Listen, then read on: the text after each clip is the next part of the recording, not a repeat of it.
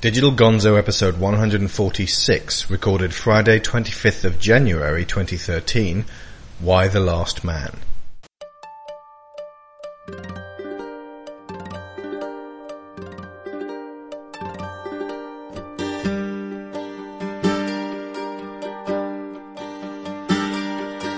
Devils and gods, now that's an idea. But if we believe that it's they who decide, that's the ultimate detractor of crimes. Cause devils and gods, they are you and I. Devils and gods, they are you and I. Devils and gods, safe and inside. Tonight we're going to talk about my favourite series of graphic novels. Ten books long, comprising 60 issues, released steadily between 2002 and 2008 by Vertigo. It's written by Brian K. Vaughan, who started out writing oddball X-Men books for Marvel before getting a full-time gig on Ultimate X-Men when Mark Millar left, and creating the mutant teenager book Runaways both of these as a result of this series. He also wrote a run on Vertigo's continuation of Swamp Thing, penned Ex Machina for Wildstorm, and several Batman and Green Lantern comics for DC. The artwork is by Pia Guerra, who worked on the book consistently throughout its six-year run. The premise is this. On July 17, 2002, in the middle of the afternoon, New York time, without any warning whatsoever, every male on the planet dies suddenly and horribly, leaving the Earth to a horrified other half of their species. This includes animals, fertilized eggs, and even sperm. Yorick Brown, a 22-year-old unemployed magician and escape artist, and his new helper monkey, Ampersand, find that they are the only creatures in the world with a Y chromosome. What then begins is a journey that will take Yorick all over the world, accompanied by a government agent and a geneticist. Agent 355 is charged with protecting the most important man who ever lived, and Dr. Allison Mann must find out why the gendercide skipped this one individual and work towards some way to turn that into a solution to the human race's imminent extinction. Yorick's plan is to find his girlfriend in Australia and propose to her.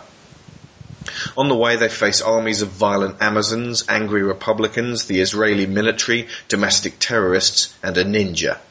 At every step, they encounter the remaining 51%, women who have lost boyfriends, husbands, brothers, fathers, sons, women trying to deal with the most terrible and psychologically damaging social upheaval in a history of mankind that has now changed forever. To the point where it might not be called mankind anymore. To discuss book one, Unmanned, with me, without spoiling the other nine, hopefully, are Leah Haydu of Dorkcast, Hello. Sharon Shaw of Dorkcast, Hello. Matt Ramsey of Dorkcast. Hello. you guys noticing a pattern? Joshua Garrity of Kane and Rince, Hello there. and Jerome McIntosh of the Gonzo Planet community. Good day, sir. One of my teeth fell in half earlier today, so I'm going to try and cut back on the jawboning today and let you guys do as much of the talking as possible. So I've framed my notes in the form of questions. So what I'll do is I'll just ask you the questions one in turn and let you guys go to town on it. Question one. How do Brian and Pia frame the catastrophic event in the first issue? For me, the way they frame it is exactly how I'd imagined it would be. Um, 50% of the population just drops dead. And regardless of the fact, like, even if it was a mixture of male or, and female, if 50% of the population suddenly dropped dead, um, it would just cause the most, it would just be completely chaotic. I mean, um, you know, they talk about like planes dropping out of the sky and stuff like that. It's, for a while there, it's almost apocalyptic. Now, what I do like is that eventually, um, as the book progresses, things start to sort themselves out. That it's still quite chaotic, but there is a sense of uh, civilization. People aren't going completely mad, uh, apart from a, a group that I'm sure we're going to talk about later. But um, at first, it's just insane. There's almost like a countdown feel in the actual first issue. There's not a countdown feel. There is a straight up countdown. okay. Explain this. Well, in the uh, time leading up to the actual the the event itself, and just the the actual moment when uh, when everyone dies, um, there's a series of kind of uh, just a series of panels that are set up uh, with like five seconds before, four seconds before, and it it's coming off of a series of kind of introductory um, passages almost. So you have a uh, bunch of different groups and individuals and um, just scenes that you know you're going to be following at least for a while, if not for the rest of the the, the duration of the series. And um, once you have all of these, it kind of flickers between them very quickly to show exactly what everybody is doing immediately before this happens. Mm. Um, and it, it's, I, I think that it's probably intended to be cinematic because it, it kind of does have that almost feel of a movie trailer where, you know, they flick between all of the scenes that are going on and then boom, hit with title screen or whatever it is. Um, so I, I it's, um, I think it's very well put together and, um, kind of gives you a, uh, a, a good, a good view, uh, of not just what your main character is doing, your one main character, if there even is one main character in this book, but it kind of gives you an overview and uh, gives you an idea of how wide ranging this is. There's actually been a lot of talk about it becoming a movie uh, over the past few years. The the argument was on Brian's part that um, you can't contain everything that happens in these ten books in one two-hour movie. That would be ludicrous. That would be like saying do the Lord of the Rings in one two-hour movie. Um, Might be good as a uh, TV show. Precisely. This would work so well as a Walking Dead style TV show. In fact, as a pilot, this first issue uh, would maybe carry you up to halfway through where you're sort of you're getting to know everyone. Um, it's not quite Stephen King style because he takes a lot longer usually, but uh, if it just started with uh, what becomes later known as Le Grand Départ, it would almost be like, right, this is chaos here. How do I know who these people really are? Because they're all panicking and freaking out. But it's it's quite engaging the way that you sort of you get to see what everyone does for a living before everything falls apart, including, of course, what Yorick does for a living, which is bugger all. I, think it, while you're on that subject, I think it's great having a character who is so unprepared for the, um, the event and what's about to happen to him going forwards. Because mm. usually with these uh, post-apocalyptic movies, we're given a character who is extremely capable. Um, I'm thinking Will Smith in I Am Legend and yeah. stuff like that, where the the character is just built to deal with this kind of situation. Whereas Yorick is just one of us. He's a loser who, who doesn't really get much work. He likes to think of himself as a bit of a comedian, but sometimes he's not very funny. Um, it's refreshing having a character that feels a bit more real and also feels like somebody you'd meet in real life. He's an absolute geek, and um, it's it's once the central triangle is set up between him, Doctor Mann, and 355, it becomes apparent that uh, uh, Dr. Mann has a special, been in a lab so long, she specializes in all things to do with her line of work, but isn't so much a people person. Uh, 355 is extremely ordered and military and, you know, knows how to get things done as long as they fit within a fairly narrow bodyguard, secret agent, assassin type. All she knows is killing in black uniforms. Yeah, uh, and Yorick knows movie quotes. He knows how to get out of a pair of handcuffs because he's an escape artist, uh, and he knows obscure trivia. He's utterly useless in every other regard. In fact, quite the opposite of a survivor. He puts himself in dangerous situations repeatedly to the point where you, you kind of want to slap him. I I actually quite like the way that that sort of offsets with uh, Yorick's importance. Um, I mean, obviously skipping ahead a little bit, the, uh, the the obvious conclusion to draw from the fact that there is one uh, male left um, in this, apparently on the entire planet, um, is that, that basically there's he's got one use. He doesn't need to be able to do anything else.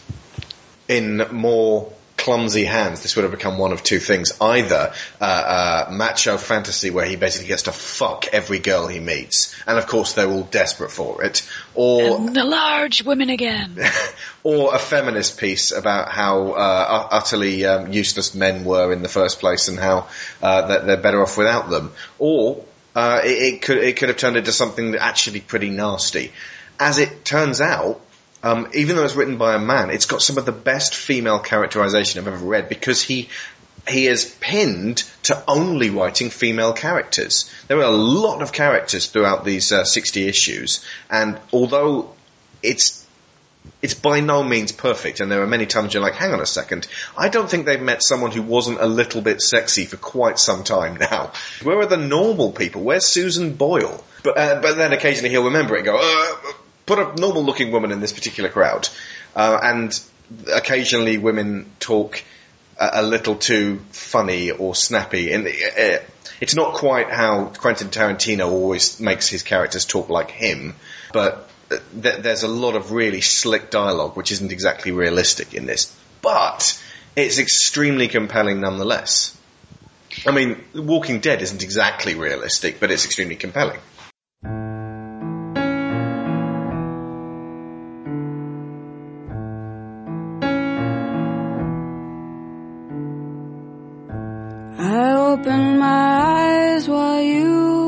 Kissing me once, more than once.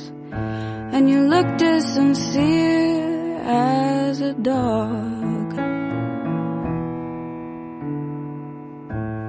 Just as sincere as a dog does when it's the food on your lips with which it's in love. I bet you could never tell that I knew you didn't know me that well. It is my fault, you see, you never learned that much from me.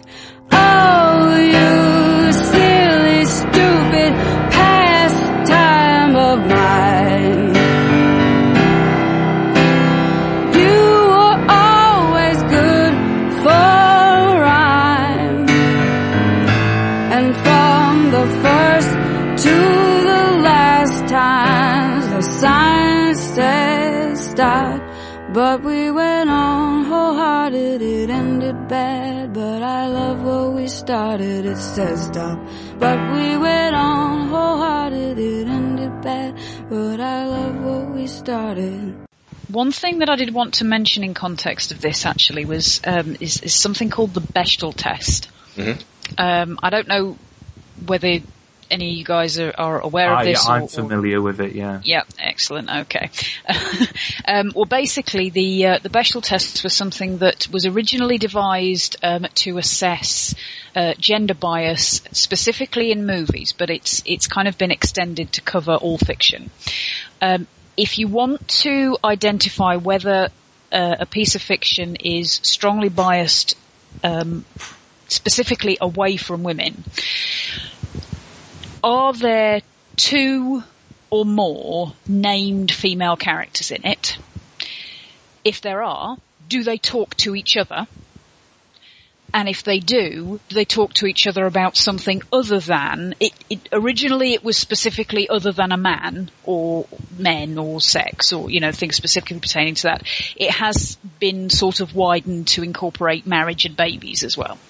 So basically, if it if it gets a tick in the box for all those three things, then it passes the Bechdel test. There's actually a website dedicated to um, rating movies according to whether or not they pass this test.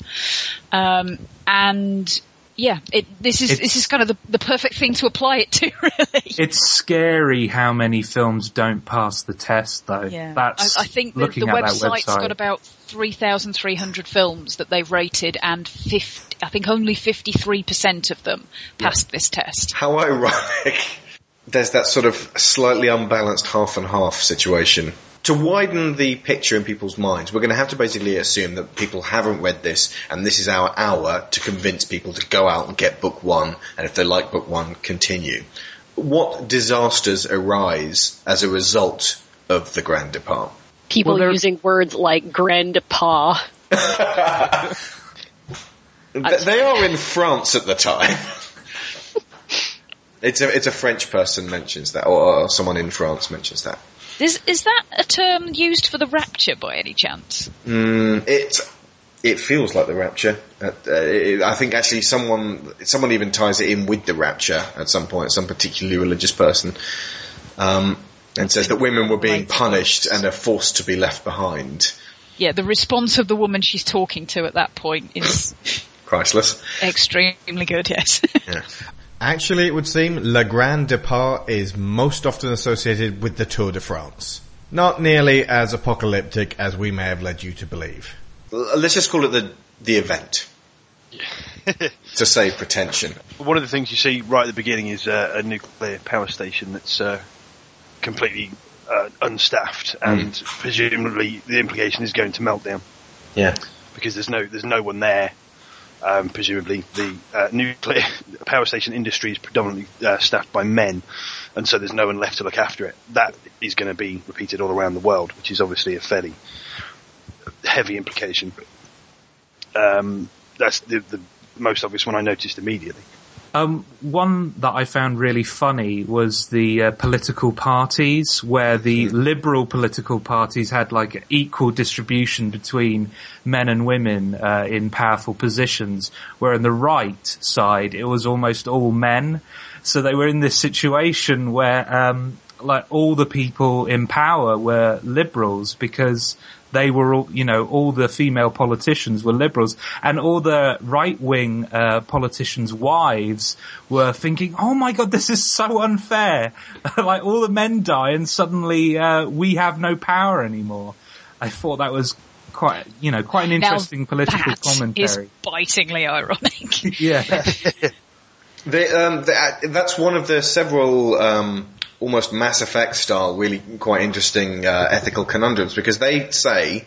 Uh, the Republican wives, you're holding our nation hostage. You are, uh, you know, it's it's incredibly swung towards the Democrats. Uh, in life, where before the men uh, left, I think they they throw a, a statistic of there have been 51 women who have tried to succeed their husbands uh, after they died, and every single one of them got into place. It's actually 45. But the Democrats argue back, but they were democratically elected. This was actually done under a system. You can't just, the, the Republicans at this point are holding shotguns at, at them on the White House lawn. Um, you can't just literally storm your way into the White House and say, right, we demand equal footing. As the only American on the podcast, yeah, it doesn't work that way. Um, there's also uh, they they encounter multiple train crashes along the way, and um, the the roads are all absolutely piled up because uh, the the men die messily and in extreme pain. So every single turnpike, every single motorway would have just become a pile up of cars.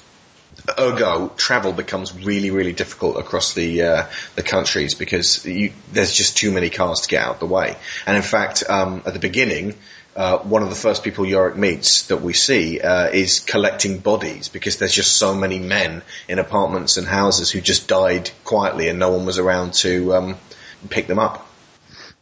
Also, uh, aeroplanes start dropping out of the sky like like lead balloons because uh, such a high percentage of pilots are male, and everyone, of course, on the uh, the flights dies as well. So there's just it's it's an absolutely terrible situation, and far more than 49% of the human race dies as a result of it. Also, you've got no electricity, Yeah. electricians around, so when the power goes down, very few people have the know-how to bring it back online. You've got the issue of hospitals going down, any sort of things that people are requi- required to survive, they have to change their daily lives completely. there's also the stuff that the comic never directly uh, mentions, but you, if you think about it, you know, this stuff is going on. Like, what about single fathers who had children? Now those children are, you know, abandoned on the streets and stuff like that. It goes far beyond simply all the men are dead. Like, this, I don't know how many women died that day as well, but I'm willing to bet that it was, you know, in the hundred thousands as well. I'd say definitely in the millions. Yeah. There's enough just- disasters for, for that to be a definite thing. Yeah. Every woman who was in a car that a man was driving, um, or a train or a plane or yeah. eh, or anybody that got hit by uh, a car that was being driven by a man or yeah it, Or, like Matt said, the uh, nuclear power stations. That's going to kill nuclear quite a few. nuclear nuclear Yeah. Also, you've got We've been through Um, this before. I know I'm just reading the back of uh, like the first issue where the first issue ends, and it actually says like um, none of the United States nearly 200,000 female troops have ever been in ground combat, whereas other c- countries still have active, actively fighting women at the moment. So they it proposes the whole issue of when the Israelis come that they have very little defense at the time. Plus, Very little um, trained defence, although it, there there would still be some basic combat training. But I think it's it's got more to do with a, a, a sense of willingness to go out there and shoot things. Um, and I think a lot of the uh, as the the story progresses, you do see these little knots of. Uh, very militant women, but they are very, very much in the minority. It's a, it's a pinch of them here and there. Plus, uh, there's only three countries in the world that have any female crews on their submarines. So every Yeah. single submarine that America, Russia, China, and the UK, for instance, have currently got deployed are now just floating, bouncing around the bottom of the sea, ready to cause a, a, a huge catastrophe at some point in the future. Oh Christ, I forgot about that. With all the nuclear weapons on board, Every and the nuclear reactors on board because almost all of them will be nuclear. and they wouldn't even be able to find them because how do you No. get to the bottom of the sea without an accessible submarine? You don't. Yeah. And even if you So- did, how would you get a submarine off the bottom of the ocean? Hmm. And frankly, even the, the subs that do have women on board, they're going to be very, very much in the minority. And they- would they really be able to surface them by themselves? Mm. Well, Yeah, no. consider- considering how many people it takes just to run one submarine, and the majority of them are dead. Yeah. Yeah. Well, I mean, I, I imagine that a few of them would be would be able to, you know, a few of the, the submarines out there, they'd have enough women on board that, that they would be able to manage to get it to the surface at least. yeah. Right. That doesn't mean that they'd be able to get it anywhere. They'd be able to go up, but that would be about it, and, and they'd be stranded at sea. A lot of them would be stranded at the bottom of the sea, full of in a submarine full of dead people, which would be a fairly horrific way to end. Indeed. America, I believe, has has just brought in um, a, a law allowing women in frontline combat positions. So maybe somebody read this book and went, "Hang on a minute." It actually has a, a, um, a very similar feel to World War Z. It's funnier than World War Z, but it's it's got that same sense of look. I've done my research. Here are some stats for you. There's also the the again, it's it's much more uh, comedic, but um, it it's reminiscent of um, Children of Men. That feeling of uh, if if something is not done, then we're just watching the clock now. Yeah, the, uh, the there's a piece of graffiti in Children of Men. Well, the last person to leave, please switch off the light. Um, this sense that the human race is now slowly dying, that it can't replicate itself, and uh, they're just marking time. Yeah, there's a, a comment that um, Dr. Mann says at one point. I don't think it's in the first book, but um, she announces that Pygmy a particular shrews. species, yeah, has just turned extinct Yeah. because the the extent of their life cycle has passed since all the males died. Actually, someone talks later on about protecting the last of the lionesses. There's a real, there's a genuine sense of tragedy about what went on because even if, and I'm not going to spoil anything, the human race is able to save itself, so many species are basically gone as a result of this. Very true. it would have a catastrophic. Uh, I can't say words. It would have a extremely hazardous effect on the environment of the Earth. I know it's it's sad that so many creatures um, are going extinct, but on on a big picture scale, that that's going to like think of all Screw like, up the food chain. yeah, screw up the food chain and uh, the, The ocean Yeah. is, uh, you know, fish and stuff like that is so important. People don't consider it. It's so important for the life cycle of everything on Earth that I, I like some species would go extinct just even if their life cycle exceeds the life cycle of other animals. They'll just go extinct because their food source is gone. However, there are Snails are all are- right. Komodo Snails, dragons. exact. I was just about to say there are going to be some layers of the food chain that would actually be okay because they reproduce hermaphroditically, and also you've then got animals slightly higher up the food chain. Yes, you're looking at fish and amphibians. I don't think there's any mammals that can do this, but they, if there's a, a distinct lack of one gender in the environment, some of them will change sex. Dinosaurs with frog DNA. Yes. Finds a way. It does. You're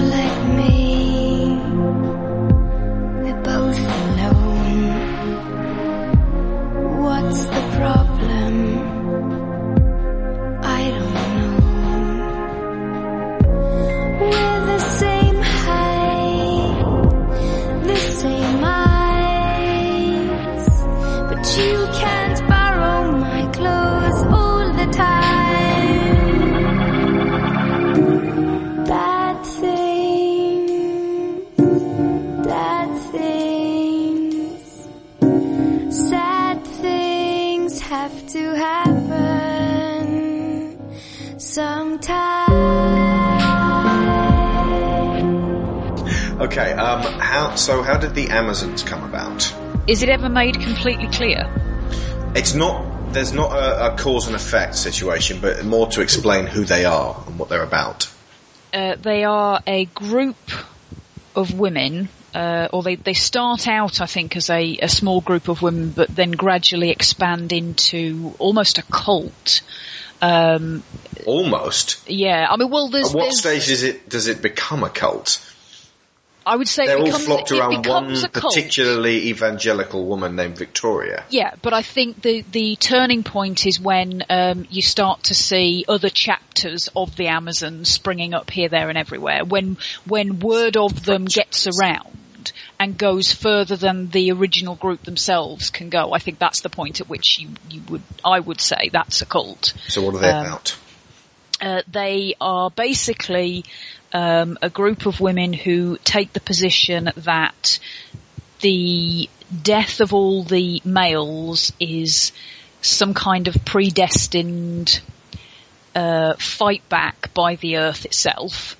Um, and that, that that it is a good thing that they should embrace it and um, that they should reject any um, any courses of action or, or desires or interests that attach them to their former lifestyles. And also they just destroy any symbols of masculinity as well. They destroy statues and art and stuff like that. Sperm banks, even though that has no, makes no difference, all the male sperm are dead. All the male sperm would have popped. Yeah. There's a um, character in the beginning who uh, references that she had met a, uh, a transsexual uh, who was a, a female to male transsexual who was her boyfriend after this whole thing went on and the, the Amazons found out and killed him. Yeah. That's another thing, actually, that uh, I think is handled very well uh, by Brian. There is no straightforward, clean sweep of all the men are gone, all the women suddenly turn leather. Actually, that was one thing I wanted to um, to to say about that.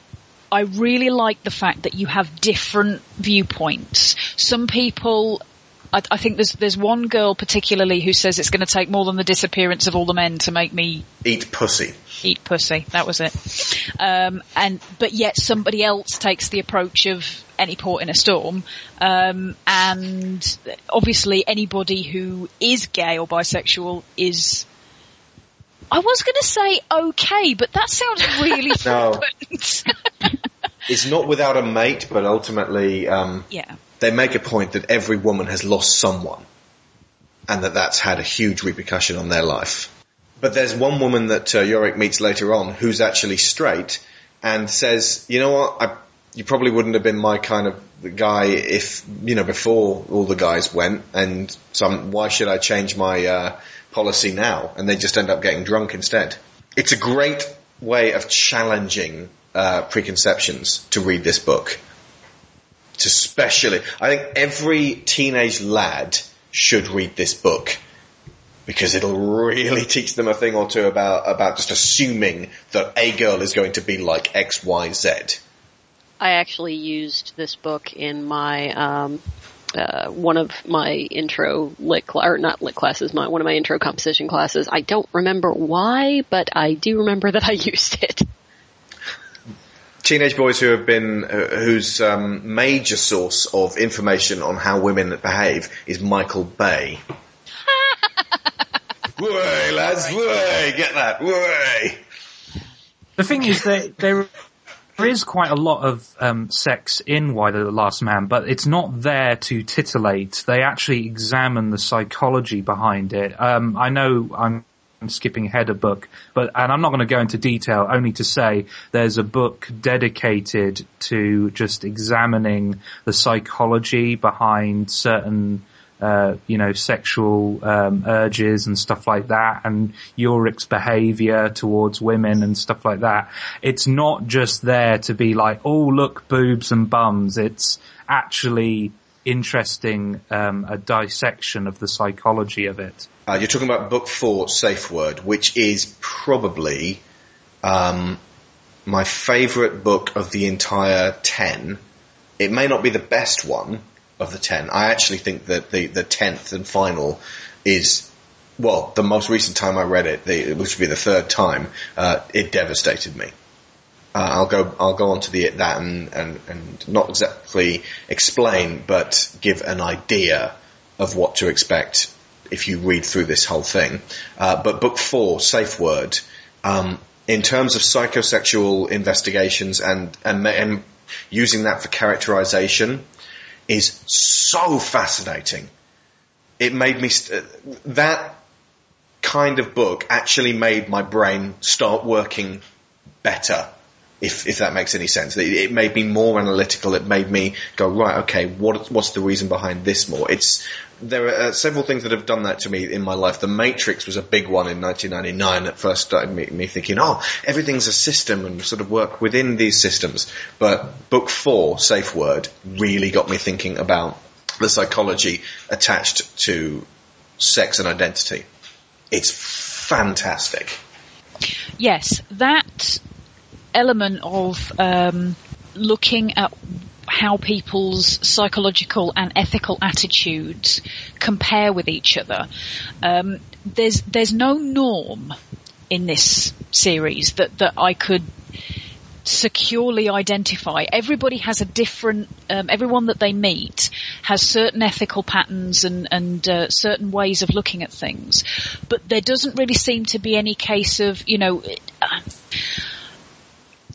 quite often historically in fiction and, and in, in human ways of looking at things or, or, certainly male ways of looking at things, the, the male norm is considered to be the standard and the female way of looking at things is often considered to be the deviation. In this, there is no standard. Yorick's psychological twists and turns are examined in exactly the same way as everybody else's are that you look at the, the consequences of those um, psychological twists and turns rather than looking at them in and of themselves. And if they, you know, if, if something does no harm, then why look at it as, as weird or strange or, or anything like that? It's, it's, there are so many situations and scenarios that are about what does this cause you to do? How does it cause you to behave? As long as that is healthy for the group, that's fine. And I found that very interesting. Okay, next question. This will basically be a cleanup of things we haven't already mentioned. Uh, but as a result of the incident, what social systems and things we have come to rely on in modern society diminish significantly? I'd say religion is what the major one, Yep. considering quite a lot of the, the heads were just purely male.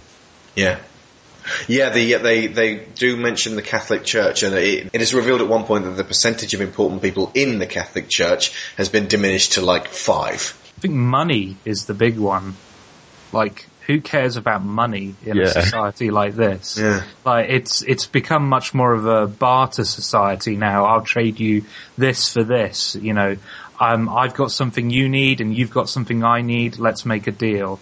Money's just a symbol of the old world that we use to, you know, try and purchase things we want. It's useless here. I don't think that's necessarily specific to this scenario, though, because that, I mean, in, in any sort of um, post. Uh, Post civilization. Post civilization, thank you. That's the term I was looking for. In any post civilization uh, story or examination, it, money is only useful in terms of it being universally trackable um, because you need the computer systems that say you owe this person that and you've racked up this much credit and therefore that's how much you have to spend. And also everybody has to agree to, to accept it. If you walk into a place with a handful of shells and say this is my currency, the person behind the counter has to say alright I will accept that as your currency before it's any good to you. Whereas food or fuel or something which actually has a use and a purpose is you can exchange that with anybody provided they actually need the thing that you've got. most of the time people tend to just deal in canned goods because they'll keep. There's a uh, travelling amateur dramatic society that got paid in uh, hundreds of cans of cuttlefish or something like that. They they don't ever want to see cuttlefish ever again. Um, other things that appear to uh, have gone, as we've said before, electricity seems to be out most. Of, them. when they encounter at least the first town which has electricity, they're amazed, and it's because the women there have managed to actually pull themselves together. The internet. Now, specifically, this was 2002, and the internet was in its infancy. I don't think Brian K. Vaughan really knew how important it would become. But if uh, his the story was set in 2012, there would be immediate attempts to get the internet back online if it, if if the internet went down. What would actually happen? Does anyone know? Don't like to think about it. Would they have to turn it's the giant server on and off? well, well, initially nothing would happen because you, you know, the, the internet will keep running, but as things will break, things will, will break down. Eventually, you'll get a service blackouts until the whole thing grinds to a halt. But you know, you, it wouldn't suddenly stop at the moment that the event happened. It would take possibly even months for, for bits of it to shut down. But with Assuming the electricity, assuming the power kept going, obviously. But with tablets and things, provided that there's um, like 3G coverage still going, there would be ways to coordinate so many women. And it's like they could pull civilization back together just with tablets for like in the in the first crucial couple of hours. While that's true, what year did this start? 2002. Yeah, Yeah, no, I'm the saying- iPad was saying- not there. No, I'm saying hypothetically, if it was in 2012, everything would be different. it's 2013. Oh my god, it is 2013. The only reason I say that is because we, well, Made the same I have made the same mistake on on our show several times already. oh. Okay, so it's alt 13. Yes, Okay. Um, but no, I, I understand. but in alt 2, everything was different. Yeah, no, seriously though, because I mean that if if this book were being written now, then that would have been something that they would have had to consider. Um, but it was not as widespread that you would have things like you know uh, tablet computers or or smartphones or any of that kind of stuff. Um, so that's that's something that um, I do think would have changed the basic storyline uh, quite a bit. also I think that um, I mean I know it's only ten years ago, but I think there probably has been a lot of shift in terms of female pilots, in terms of female soldiers, and you know there's there's various things that the de- the degradation of the civilization that people were used to stood primarily on the fact that there were large swathes of industry that were almost exclusively populated by men. I think the thing with the internet though, going back to that, is that while it would be extremely useful in this kind of situation, I think there are other means of communication um, that would require far less maintenance, like ham radios and stuff like that. Whereas the compared to the internet, the internet requires you know c- quite a lot of attention to keep running. Whereas a basic ham radio setup is quite easy for anyone to use and doesn't require somebody constantly making sure like the servers are on and working. Uh, Interestingly, he never goes into ham radio. They they they make a point of saying that um, the White House has a landline phone which is still connected and uh, will always be able to dial out. Um, but they, no one ever uses a ham radio in the in all ten books. Not that I can think of, anyway. Well, The, the thing with the ham radio, though, a lot of the time they're built and maintained by the, the operator, uh, and I, I would imagine that the majority of the operators would probably be men. But also, I would have no idea how to keep one of those running, and I doubt any of you would either. Uh, True unless enough. any of you were amateur um, amateur elec- uh, electronic engineers, simply because I don't even know anyone who has a ham radio, not anymore. Hmm. Uh, I think my, my well, my dad used to have a CB when he was a truck driver, but that's about it. And and so I don't think it is as as obvious where you'd be able to find one. If you might be able to find one going through a random house, but I don't think they're not prevalent enough to really uh, serve a purpose of actually organising anything uh, as a as a organised form of communication. Um, without the people operating them, so In the case of Apocalypse, folks, uh, seek out old nerds. they shall be Or our saviours. She's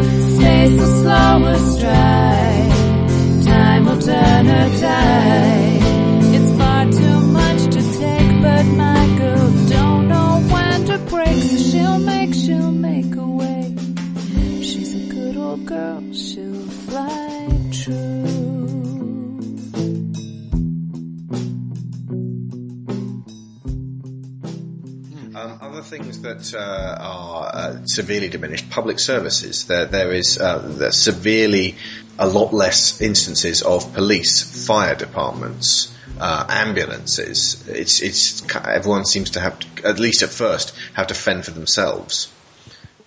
I think though that's got more to do with the uh, the shock.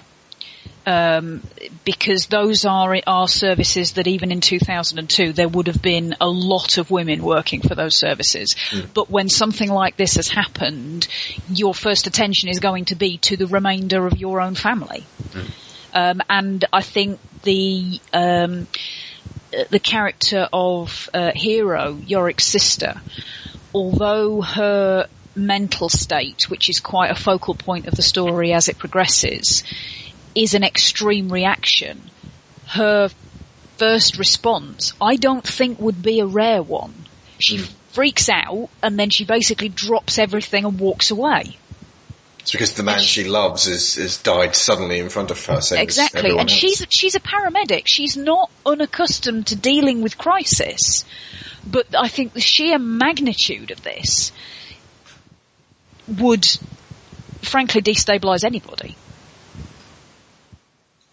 As we said earlier, government systems are uh, uh, diminished as well. There's um, the the White House appears to be lit by candlelight, and there's only a few a skeleton staff of a few women and someone on the gate trying to hold things together. I think was it the Secretary of Agriculture ends up ascending to the role of president because everyone else in front of her was a man.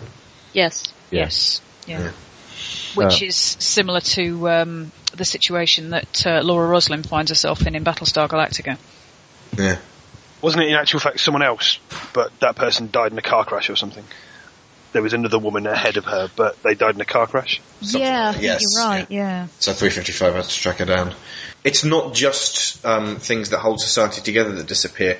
There's Transportation is a major one that, Yeah, seems to- yeah. that is pretty much down for a long period of time, which causes this segregation, sort of clan mentality where the world becomes a lot less, a lot smaller because you're limited to the people who are in your vicinity. Yeah, there's pockets of civilization left rather than a network. It's not just um, things which were actually conducive to civilization. There are some by, very unpleasant byproducts of civilization that appear to be mostly the pro- the preserve of men that almost disappear overnight as a result.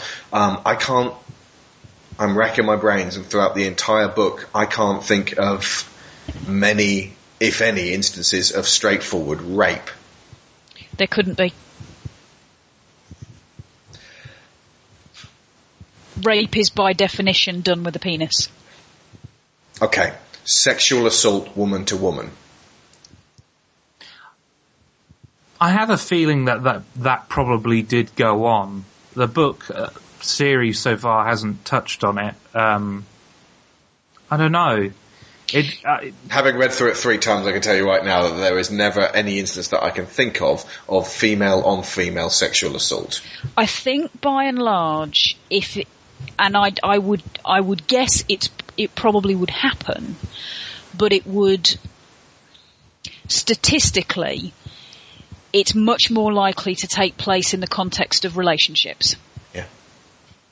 So, you know, maybe girls who've, or, you know, women who have got together and one of them has a more uh, dominating personality and more of a desire to control, and then any assault would spring from that, rather than it being a, you know, person on the street pounce. There's girl on girl assault. Boy, howdy, is there girl on girl assault. There, uh, there's I- a lot of violence in this book. Go, Matt. Yeah. Sorry, just to put out the definition of rape in a legal perspective Okay. uh, is does not necessitate a penis.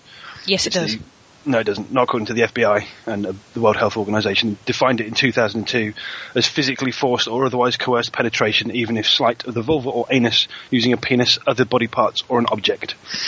So, by a legal definition by the World Health- Health Organization, rape is any kind of forced Right. or Okay, that's interesting because I was going by the legal definition of the British police force, or the sorry, the uh, British law defines it a- as penetration of the mouth. Yeah, anus, obviously, or it, vulva it, with does- penis. it does vary, yeah. But I mean, there's, And, uh, there's a, anything, a lot of anything different... else would be called assault by penetration. There is a separate crime um, that deals with, Right, okay, yeah. with those other things. Okay. So, well, you- Straying off the point here, we're, we're talking about sexual assault rather than semantics of the word rape. Sorry.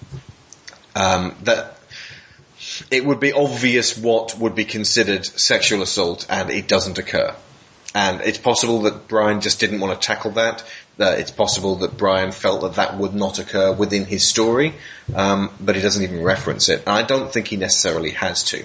I think it, in in fairness, the incidents of it are statistically so small by comparison to uh, the incidents of male on female sexual assault. As as to be not completely irrelevant to the story, but if it happened, it would be a very specific part of the plot line, and that does not arise. Sim- in some way linked with this, uh, there doesn't appear to be any straightforward sense of illegal sex trafficking. There is prostitution, uh, and it almost seems to be sanctioned. Like that's just the way a lot of women are now going to have to make their living. Um, because ultimately, like I said, money's gone, so you use what you have to barter with. I think from But there's not a straightforward like like women, um, multiple women trapped in in a uh, a metal case at the dockyards being trafficked by Russian female gangsters. Well, again, for that to happen, you'd have to have a market, and the market yeah. would have to be big enough for it to be worth your while. Yeah. Ergo, uh, the the implication is thus that with men gone, that desire to for sexual control over women disappears as well. You could theorize that a lot of male desire to control female sexuality is about control of procreation, hmm. and that is no longer a factor. Uh, different kinds of control uh, manifest though. Absolutely, the, yeah. the Yes. control over people's beliefs and stuff like that start to uh, represented uh, mainly by Victoria, leader of the Amazons, manipulating and controlling people through their feelings, emotions, and their beliefs. she even does it in a way that gets um, the uh, women under her thrall to embrace their sexuality rather than actually. Um, she's she's almost kind in the way she she treats them, but her actions, if you look at it from the outside, are beyond psychotic. See, actually, you say that there's there's a, a lack of directly portrayed sexual assault, you might not actually see the incidents occur. But I would say that what Victoria does and the way she controls her her girls, air quotes, um, it comes very very close to that. It's psychosexual in nature, absolutely. Indeed. Absolutely. I mean, she she has them burn off their breast. Hmm. That's you know, there's there is a sexual connotation in that. This is um, uh, both as a show of faith and fi- uh, fidelity to the Amazon way, uh, and a reference to the uh, uh, classic Amazons who would remove one breast to allow them to be better archers. Another thing which uh, disappears, and this is something that Waverly mentions. I don't know if she's ever called by name, but she's the model in leather pants that uh, uh, Yorick meets uh, the first time round. Um, modelling disappears. No, no need for it. No interest in it. Now, I don't necessarily think that that. I, I mean, I think it's certainly part of um, having no no males around anymore. But I also think that that's uh, tied to like the money issue. Yeah. If if you are in a society now that has no need for things like money, then you are you, you're facing a whole new hierarchy of what you actually need. There is no need for people to you need them to be doing something different because you have so few people left comparatively to Yeah. what you used to have that you can't afford to have anybody wasting their time standing around and modeling. It, Yeah. it, it doesn't it, even even if people were interested in having that, there just isn't. You you just can't because there there are more important things for them to be doing. So what we're really so talking about here is fashion. Fashion and fads go out the window because things that we can or can't have and we play the, the societal games of, oh, I, this is a thing I covet, I want a new iPad, just out the window. You want food to eat and stay alive. Well, marketing. Yeah. Is, is a form of marketing, and marketing is, when you get right down to it, the nitty gritty of staying alive, utterly useless. Yeah. Well, also there are no channels left. I mean, There's no way terms to market yeah, anything, and there's there's way no one to market it to. Uh, Well, it's not just marketing. It, it's bigger than that. It's consumer culture Yeah. in general is gone. We've become a hunter-gatherer society again. Yeah. Um, and it means that anyone, everyone's skills have to apply to that. You're either building, you know, cooking or, or stuff like that. Stuff, uh, you can't review movies in the post-apocalyptic setting. for Yorick tries his example. best. Although it would appear you Well, can you can. recreate them. True yes, yes, you can. And Technically, you can review them just to yourself.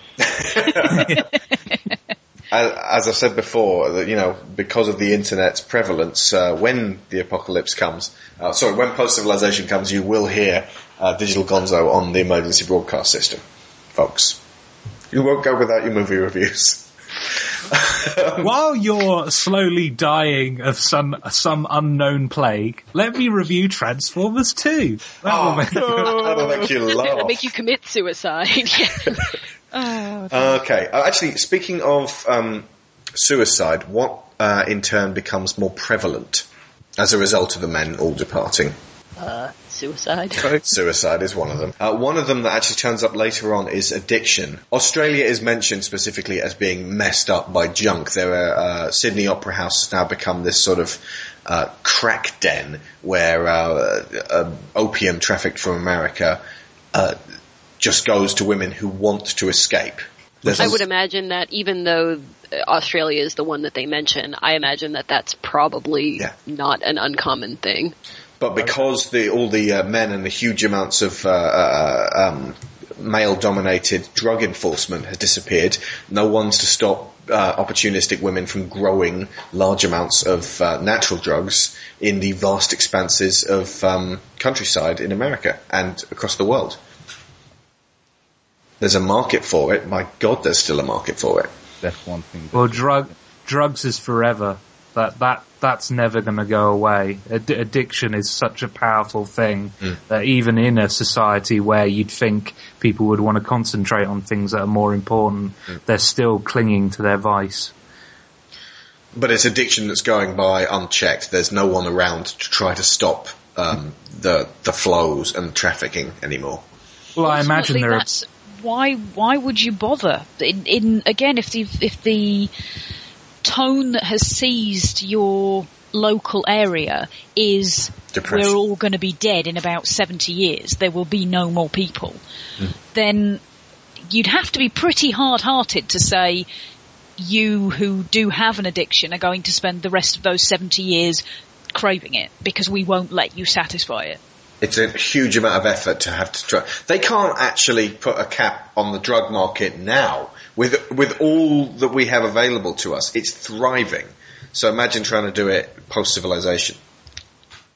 There's just other things to do, and ultimately, if women, if if there are people who, if there are women who actually just want to lose themselves, that is their choice in this world.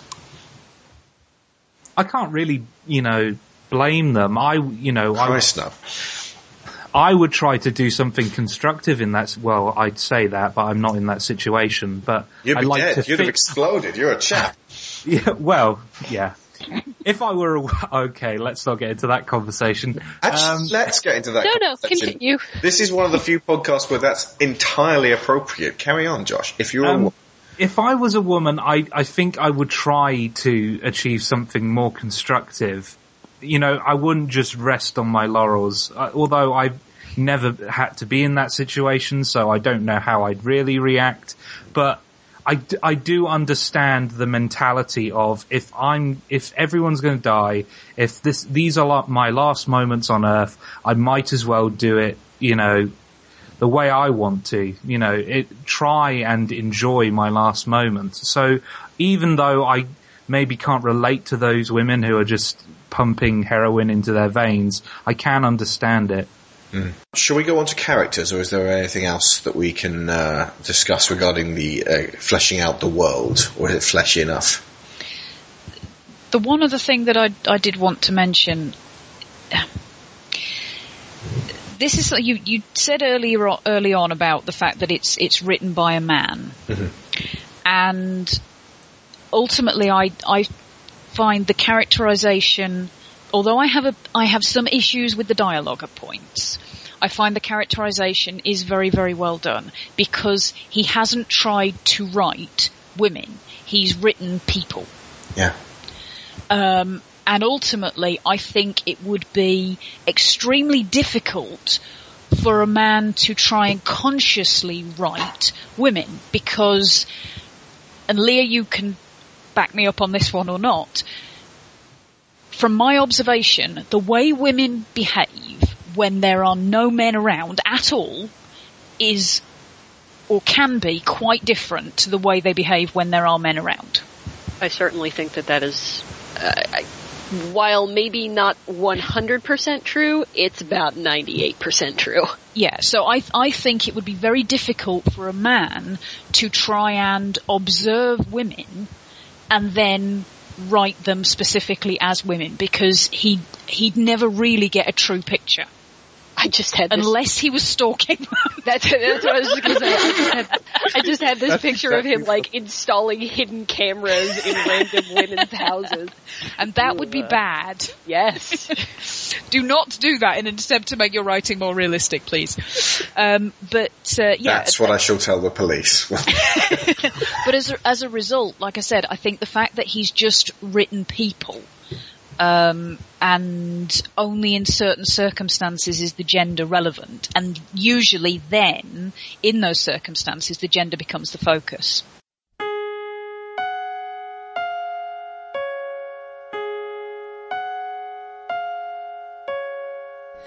Are you still mad I kicked you out of bed?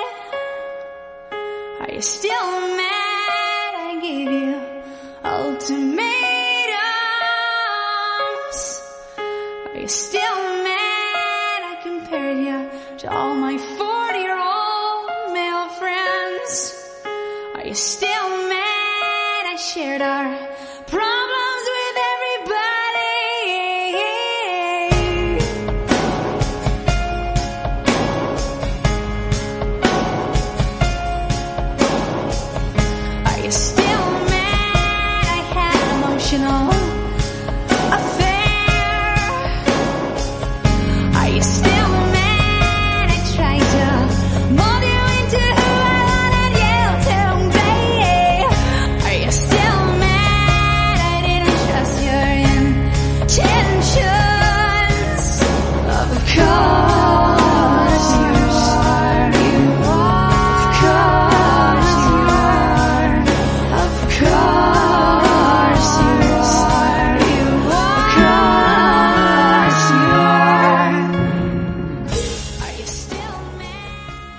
now we'll go to characters. I'm going to ask you guys to describe to the listeners the following characters. And I've just got a, a list of the key characters in the first book and a couple that turn up later. Uh, try to keep it within the first few books so that there's no real spoilers to major character development later on. Okay, so uh, Agent 355. Efficient is the word that I think of when uh, 355 comes up. She's completely dedicated to her job, to the, the, the cause that she believes in. That is her single reason for carrying on. I was just gonna say, she seems a little flat in the first couple of books. Like, there's not much to her other than that single-minded dedication. And in later books, uh, you, you get a little bit more into what's there behind that. And I think that is when she really becomes an interesting character to me. Um, she's she's not. It's not that she is poorly written in these first couple, but you don't. There, there's not a whole lot of depth to her. At least I don't think there is. I think in the first couple though, it's focusing mainly on Ulrich, and 355 is there to simply move him from A to B. But yeah, I agree with you. She gets more complex as it goes along. Um, she's one of the more unique female characters in this universe. Um, in uh, in that she is extremely capable. Um, there there are a lot of characters in here that have very unique skills, but 355 is definitely suited to surviving this kind of situation, whereas so many characters aren't. I think that um, she's kind of an example of, and I hadn't really thought about it this way before, but there there are really two massive groups that uh, that the survivors in this world could be put into, and that's those who have had to change who they are almost fundamentally in order to be a productive member of society or in order to just get along to their own satisfaction. And there are those who might have adapted, but who essentially had the skills and had the uh, the career path, if you want to call it that, to kind of continue along, and their skills are the ones that were needed anyway. And she definitely falls into that latter camp because this is what she was doing before this all happened. This isn't something that she picked up because she had to do it. This is something that was already who she was. So that's um, kind of an interesting uh, way to look at her, I think. That's a fine point, actually. To begin with, she doesn't change as a result of that. It's just yet another crisis she has to deal with. Well, I mean, everybody's going to change somehow. It's just, it's just the degree and the ways in which they change. Yeah, Where her role doesn't change. Right, right. Well, that that's kind of what I meant. She's she's completely dedicated. She's got a, a, a, a mission to complete, an objective to, to fulfill. That objective keeps changing, but that's what she's focused on. She's not really, unlike pretty much everybody else, she's not thinking about the people she's lost and the fact that half the people in the world are gone. She's just you know looking at that as another part of the problem that she's got to overcome certainly in the, the first two books, obviously as far as I can say, and certainly in the first book, she's just constantly striving to get to that, to complete that next objective, uh, which is one reason why she's not a particularly deep character. She's quite, as you say, quite flat, but also it's, it's how she copes with life. It's how she's always coped with life. She just does the next thing she needs to do and then the next thing she needs to do. She doesn't ever want to just stop and, and take a load off. She's always got an objective. That's always what she's striving to complete. Yorick asks her, uh, did she, does she have family? And she says she did. And she lost them, but it was years ago. All of these people that she would have lost just now, uh, during the, uh, the, the gendercide, her, her father died in a car crash. It's, it's almost like she had already shut her, she's kind of like a monk or indeed a nun. She's shut herself off from the rest of civilization and indeed she has no other family. You could imagine her going back to an empty house. very much the picture of like the essential special agent that works off in the secret organization. Mm. You know nothing about them. They have no ties to anybody except for some organization, and even then, they're not completely loyal. You say she's like a monk, but I think it's more that she's she was already exposed to so much violence and death in her career that it's almost like she's just desensitized to it all. Like, oh, more death, okay. Uh, that's not really a change to, you know, business as usual. It's, this isn't new to her, where it is to uh, other characters, and I think that's where um, her exchange. Oh, sorry, somebody's phone. It's mine. It's the flipping doorbell is attuned to the house down the street and goes off randomly on, in the night, even though no one's at the door. Brilliant. Um, yeah. And Mark some will look out the window and see if there is actually anybody at the door. Yeah, actually, our I'm not gonna- doorbell goes off with the wind sometimes. What's that? The wind. Who's at the door? That's- Wind. Shut up, wind. it's creepy. I'm sorry, Josh. Let's not let him lose his thread. What were you saying? Um, where um, Agent 355 becomes most interesting for me is the banter she has with other characters who are traumatized by this. I think uh, when she's talking to Ulrich, his reaction to this whole situation is so different to hers. Um, and it's really, it's a great way of exploring other characters by having them have to bounce off of this, you know, brick wall that she represents. By the uh, later stages of the story, uh, 355 actually becomes one of my absolute all-time, not only favourite characters in this, but favourite characters in comics. Uh, I, I could, there are going to be people who have actually finished the series and go, "What? What are you talking about?" She, uh, but um, I, I started to really care about the character and, and saw the the kind of the sacrifices she'd made throughout her life and how sad she was as a person and how she'd shut herself off from from that.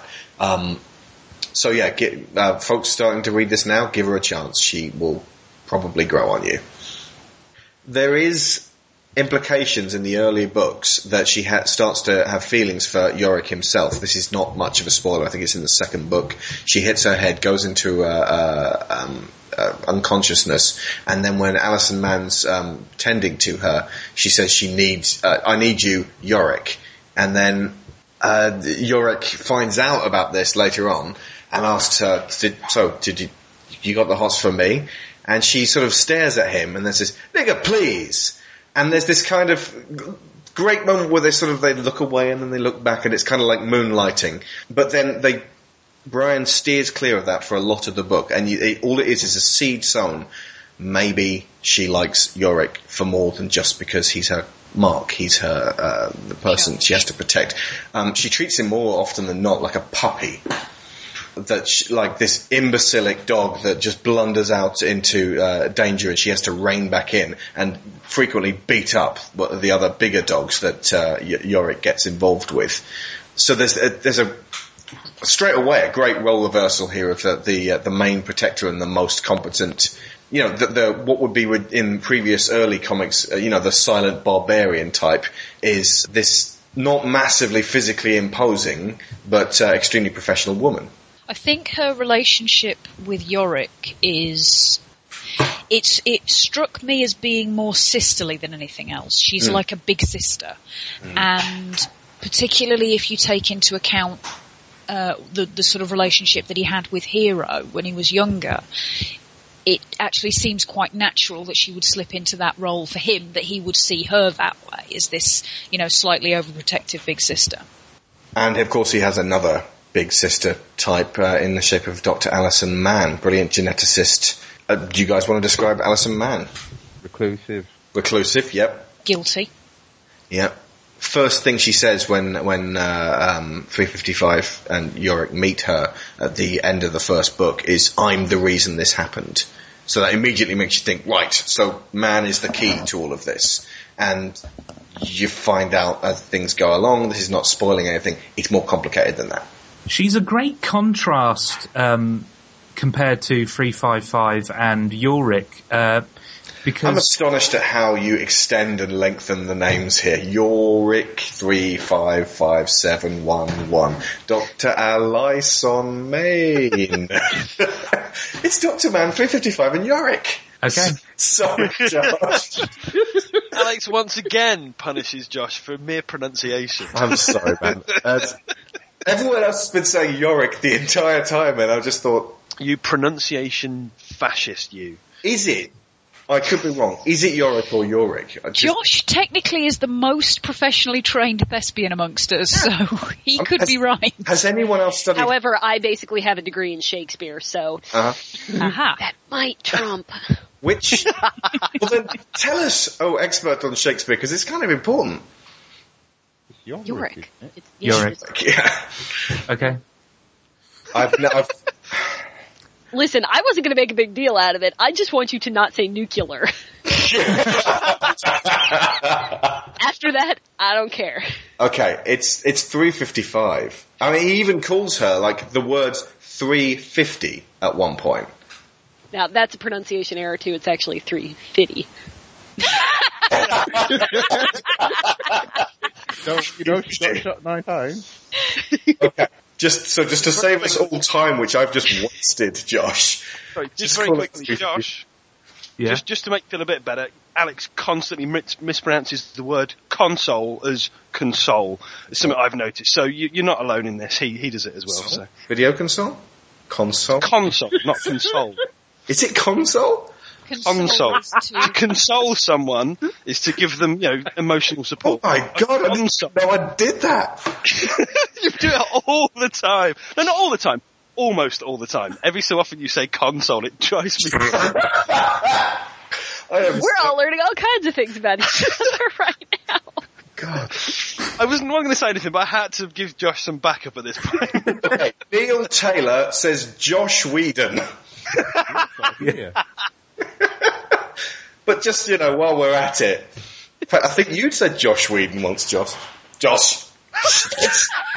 Well, that's your problem. You keep saying Josh when you mean to say Josh whenever Josh is in the room. Listen, Okay, I don't right. want to hear anything about me derailing a podcast ever again. This was not my fault. Let me start on Dr. Ellison Mann again. Okay. she's extremely pessimistic, more so than any of the other characters in the party. I mean, uh, F- 355 is a realist, but she's not, um, she doesn't immediately go to the worst case scenario like Dr. Mann does all the time. And Yorick, I, I did that again. Yorick, Yorick is a, a optimist, and so I, she contrasts really well with the other characters. She brings, um, she adds a, a different dynamic to di- situations. I hadn't even thought about that, but yeah, um, 355 is, would be probably, did you say she was a realist? Yeah, Yeah. So there's a there's a bit where Yorick hallucinates and sees them as uh, Dorothy the Tin Man and the Scarecrow in book four, uh, which is it's, it's a wonderful way of um, uh, setting up this triangle. They really are sort of skipping along this yellow brick road, uh, even though it is um, terrifying and uh, at times a little too real and depressing. But he's grown extremely close to the two of them and they grow extremely close. 355 and, and Alison grow extremely close to each other as well. They even at one point start talking in Pig Latin because it's the only way that um, uh, they can speak without Yorick understanding them. And I think does he say that you said it was you, it was Russian or Albanian or something like that? Uh, Chinese? Chinese or something like that. And it's it's where It's gibberish what they're speaking, not Pig Latin. Sorry, Pig Latin is where you say ixnay on the Ig Latin pay. Uh, this is I dig, die dig, own dig, L-I dig. I can't speak it, but it's the, the girly version of gibberish. But there's a, a, a close bond actually starts to form between them because ultimately, you know, they both freak out in their head of, of the, this awesome responsibility that they've got this one kid, at, you know, in, in their protection, and they've just they've there's so much riding on it, and he's so frustrating. I think they do uh, 355 and um, Dr. Mann neatly prevent each other from becoming Mary Sue's Yeah, because there's no need for one of them to have all virtues possessed within one woman. Um, they, you know, if, if if a skill is needed for a particular plot point, you can, you know, ascribe it to whichever one of them is most appropriate. yeah. It's not Doctor Mann, the uh, brilliant and beautiful physicist and kickboxer. Indeed. Any more on Doctor Mann? She can be quite rash. On quite a few occasions, she's taken action without Yes. second thought, which have caused issues along the way. She steps out of her depth because she weighs up um, likelihoods and just works out, I'll probably survive this one. She does have a tendency actually, and this, this surprises me given that she is a scientist and she is, um, uh, supposedly geared towards rationality, but the number of decisions that she makes based on, um, some of her psychological bruising, shall we say. Mm. Also, she's gay, and when Yorick finds out, he's flabbergasted, and she dryly quips, well, I guess we can just add gaydar to that enormous list of qualities you don't have. But uh, she's she's one of the best written gay characters I've ever uh, had the uh, the pleasure of reading. Again, I think that probably comes down to the fact that she is a character and her sexuality is a facet of her rather than it being her whole purpose of being. Yeah. And uh, Yorick Brown himself, how would we describe him? Incompetent. Yes. Annoying. Yes. He's a bit of a dick, really. Yes. Judgmental, and certainly when he's Self-absorbed. at the beginning. Yep. One track minded. Funny. He is funny. I mean, th- th- he has made me laugh repeatedly throughout that. Often unintentionally, but he is a funny character. Probably not as funny as he thinks he is. But No. he- yeah, he, he thinks he's he's really something special, uh, and a lot of the time he isn't. He, he kind of bumbles his way through. Without 355, he would have been dead and gone a long time ago. Matt and Jerome, could you both turn your volumes up because you're c- coming through very, very quiet? Any better? Bit louder? Better? Louder? It'll all even itself out, but basically, if it's if it, if you're too quiet, then when it bumps up your uh, your speech, you're going to hear in the background. you got to sound like Darth Vader. Okay, so Yorick. I think he's the most empathetic of the group. Um, he really puts himself in other people's shoes in certain situations, whereas the other two will think big picture. No, these people don't matter in the grand scheme of things, whereas Yorick will consider other people, which is admirable, uh, admirable considering the situation they're in. He's more, he is more important than anybody else in the world, yet he's constantly putting other people ahead of him. I think he, he realizes, he recognizes the fact that being the, the last human male uh, on Earth, he has got a ridiculous responsibility ahead of him. But equally, he doesn't want to just. I mean, the simplest way of dealing with that would just be to, to basically uh, get the, the, whole thing sorted with Doctor Mann. But he still wants to go and uh, find his his girlfriend, possibly fiance, and do things the old-fashioned way, as he puts it. He doesn't want to simply become a, a lab rat, but he knows that, that that's effectively what he needs to do. And he, I think he's kind of torn between the responsibility he has and the fact that he views himself as a person just like everybody else is, even though he isn't viewed as another person. He's viewed as a, a very specific commodity almost. It's very clear from the beginning that um, his his hunt for Beth Deville, his uh, girlfriend, is something to keep himself busy. It's it's a, a quest to try to salvage something of normality from the shattered life that he's been presented with.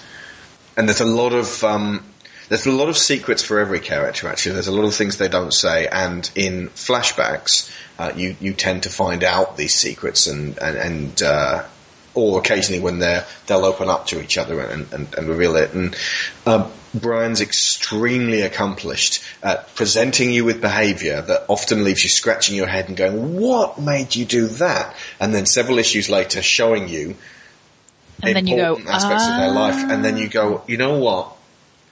That's completely and utterly changed the character around for me. Which I think is extremely skillful use of flashback. It's, it's used as a characterization tool. Because ultimately, everyone is made up of a, a patchwork of events that have happened to them in their lives, and there's colours to people's personality which come from events that happened years ago, decades ago in some cases. And unless you become acquainted with those events, their their behaviour will remain obscure. I do really, really like the fact that the narrative is not entirely non-linear, and I think you have just neatly summed up why. Hmm. He needs me. He doesn't know it, but he needs me. And so no matter where he goes, though he doesn't care,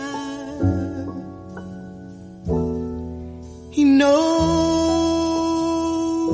that I'm there. He needs me. I ought to leave him, but he needs me.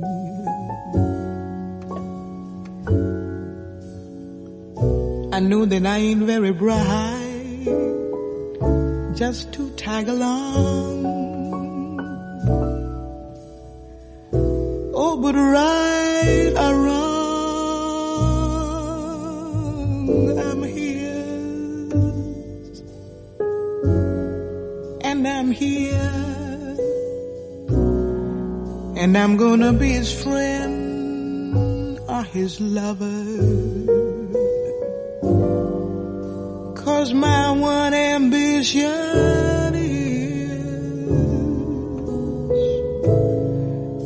wake him and make him discover that he needs me.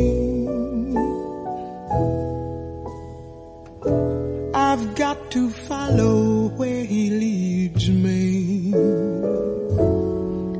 or else he'll never know that I need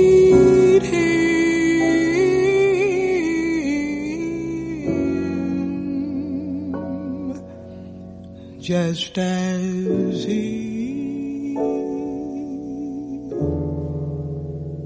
needs me.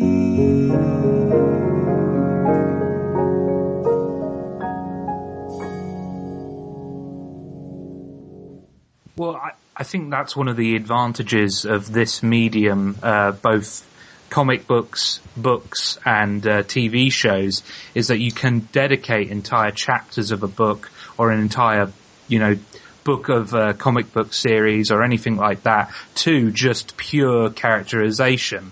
You can't do that in a movie. You have to, you can characterize people, but you have to do it while the plot's going on. Whereas uh, with Y the Last Man, there are books just dedicated to saying, okay, this is what makes this character tick. That's why making this into one film would be a really, really bad idea. It's not about the spectacle. There's a thousand films out there that can present you with skyscrapers falling down. This is about the characters. See that the the book that you referred to as your favourite, Alex, number four. Essentially, there is one thing that happens in that book that's plot related, hmm. possibly two. The rest of it is entirely characterization.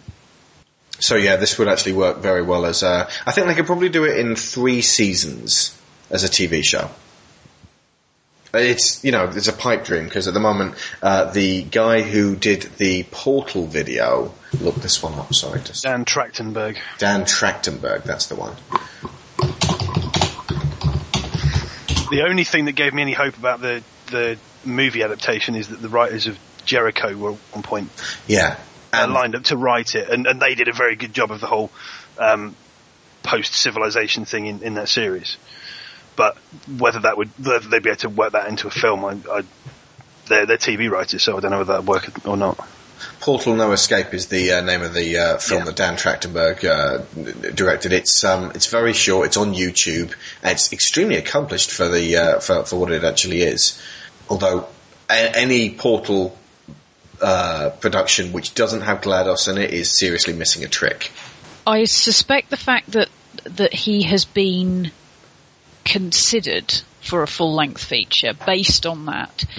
That kind of tells you that the, the people looking to make it either don't take it seriously, which would be very, very bad, or they've seen District 9 and gone, that was awesome. Yeah, we could do something like District 9. It's quite possible to do, the, say, the first two and a half books in one film. Just boil it down. Uh, it would just not be playing to its strengths. But then again, the, the vision of America that they put out there, not just America, but the rest of the world, would be incredibly expensive to render on TV. They just about manage it on The Walking Dead. I, I, I don't know. I, I think it's totally achievable on TV. I just don't, I don't think they want to put the money in. Um, it would cost a lot. I think it would pro- probably cost a lot more money to do a long running TV show than it would be to just do one movie of Yeah. this. And I think that's what's, uh, that's what's the factor here that's uh, preventing it from being what I think is the perfect medium for it. Yeah. But shame as well, considering that Brian is actually doing TV script writing. Yeah, Brian K. Vaughan had a lot of experience on Lost. which doesn't sell me on the I was going to idea say, yeah, that's, um, Something I never actually show. There is actually one cost-cutting me- measure which would not necessarily be a particularly popular one, um, but actresses, by and large, are a lot cheaper than actors. True enough. But imagine what once like the first season comes out, and it, you know, in a brilliant world, it would be fantastic. How women would, female actors would vie for a position on that show to get a chance to be in something which really characterised women in, in interesting and uh, uh, diversive ways. French director Louis Leterrier expressed interest in adapting the series for TV. Shia LaBeouf said no to it because he believed that the character of Yorick would be too similar to Spike Witwicky in Transformers. I can tell you right now, can tell you right now, uh, Shia, he's not. Well, I do The- want the to slap major him, difference- so I mean, maybe that would be something. the major difference is that, you know, Yorick's a three-dimensional character. Um, so what, that was meant to be a joke, but nobody laughed, so I'm I- I gonna move on. we were nodding too No, no, much. no. I was going to say we didn't laugh because it was true, Yeah. Josh. Yes. It's like Bill Hicks, so yeah. So tell it like it is. Preach on, brother Joshua. Word.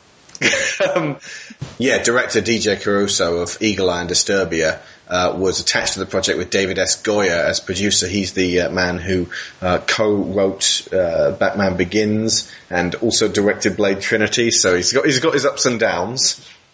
Uh, but that was, you know, in the past, the, the, the point was that New Line were not interested in making more than one movie. So, and, and Brian has been pushing for, for more than one. So, if we're lucky, we'll get three handled on a relatively low budget, character focused films. Oh god, that'd be brilliant. I would be so happy with that as long as they can really stay true to it. But the fact that Brian's involved and the fact that um, you know, they've got a, a director who has been able to focus himself on at least one project that's got no money, but needs they need to be able to sort of introduce you to a really specific world. That says good things at the moment. The other thing, of course, that you folks need to know about Yorick is that he is an escape artist and, and gets put in re- repeatedly in situations where he has to escape uh, rooms or restraints and finds that that's actually an extremely useful skill to have. For Yeah, okay. I have a problem with Uh-oh. uh, him escaping from the bunker in the basement of the White House. Yeah, yeah. The handcuffs against the garbage truck, no problem with that. Yeah, the okay, bunker, I'm bit more that. of an issue. Yeah, No, I was a bit. All of a sudden, it's like there's just a big gap where he's in the bunker. He's not the bunker anymore. Let- Let's not describe how you get out, impossibly get out of the bunker. Let's just, you know, we'll just carry on. Are we That's discounting kind the of- fact that he snuck into the White House as well? You're sneaking Well, into the White House it's- is it's the easy when there's no the guards there. Let's be honest. What stops you getting into the White House is all the men with guns who are all dead now. So They have one You know. woman guarding the gate in this particular story. And all she's got is a stick.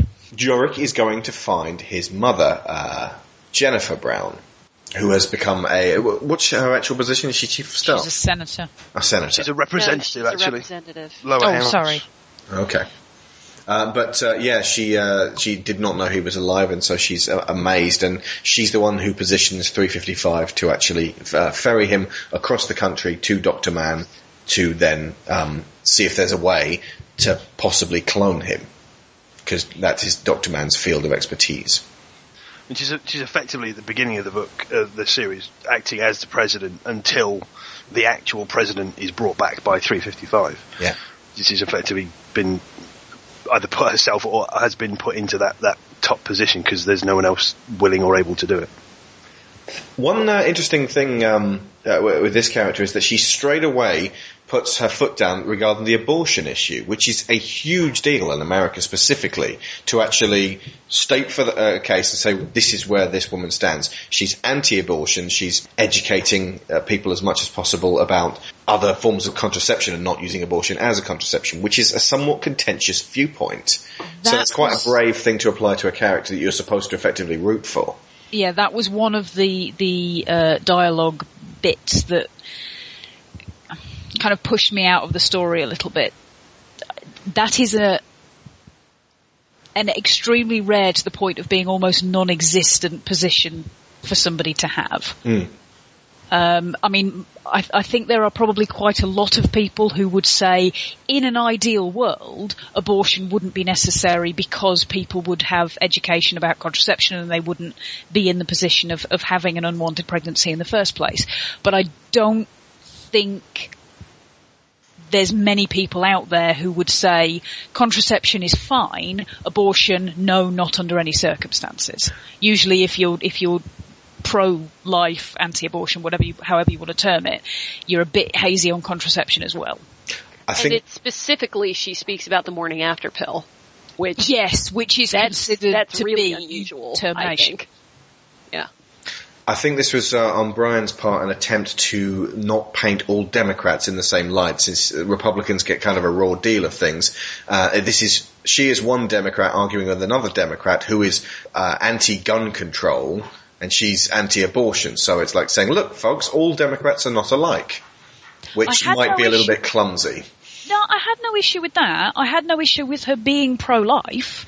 It was just that her position on the factors of that argument seemed to be inconsistent to me. Gotcha. Her daughter and Yorick's sister is Hero Brown. Their uh, was it their father who's a particular fan of obscure Shakespearean characters? yeah. Isn't he a professor, I believe? Yeah. Yeah, of a fairly minor college, I seem to recall him pointing out. Yeah. So Yorick is a uh, tertiary uh, named character in um, Hamlet from that extremely famous speech, uh, and something of a joker, which is what y- Yorick has spent his entire life sort of fitting in with. Uh, Hero is Kate Beckinsale in uh, Much Ado About Nothing. I'm glad she's not a character. She's Kate Beckinsale. Well, she's not really a character, is she? No, she's a wilting flower who gets besmirched, and then uh, basically other people sort out her issues. So um, it's actually quite, quite quite resplendent of the fact that Hero feels like her entire life has been decided for her. Uh, so uh, when you first meet Hero, she has joined the Amazons, and uh, no, actually, when you next meet Hero after the beginning, uh, so you start to wonder to yourself, what the hell went wrong with this girl that got her to this place? She's a victim of indoctrination, really. Yeah. Um, I I never I never felt like I hated Hero as a character, despite the heinous things she does throughout the uh, story, um, because there's a sense that she's being controlled by somebody um, not only more powerful but a lot more. Oh, I don't want to say the word evil because that's such a simplistic word, but um, Manipulative. manipulative and unforgivable. She, sh her actions are almost beyond her own um, power to control. She's just under the thrall of um, somebody else. So that sense of lack of control of her life hasn't changed at all. She's just handed over that control to someone else, but it was her choice. Yeah. You do get little hints about Hero's past and her uh, her view of life that do sort of suggest that that giving somebody else control of her um, her destiny in a way it was almost inevitable. She's she's seems to sometimes have removed herself from making her own decisions. I will say again, people might uh, uh, draw conclusions about Hero early on. Uh, stick with her. For me, um, actually, she's probably the most interesting character in the book. Apart from Victoria, she's probably the most broken individual we encounter. She's just so psychologically damaged by everything that's going on and the way other people have treated her. I can think of one other. You're angry, I know this. The world couldn't care less. You're lonely, I feel this. And you wish you were the best. No teachers or guidance. And you always walk alone. You're crying at night when nobody else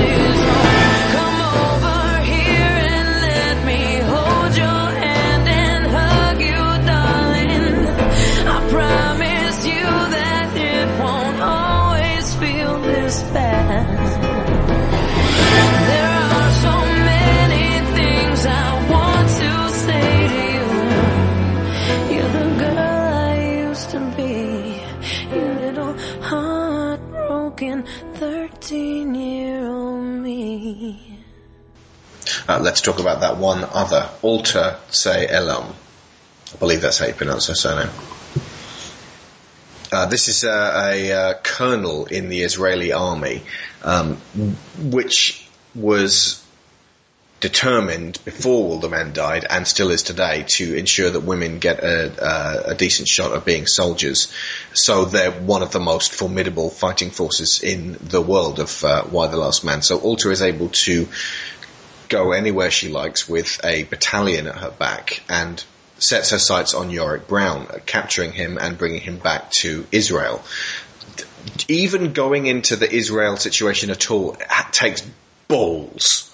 So I'm already hats off to Brian K. Vaughan. Uh, it, similar issues are explored in uh, World War Z, but the fact that Alter has managed to uh, get everyone to, not dissimilarly to Victoria, uh, manipulate the women at her command into doing exactly what she wants.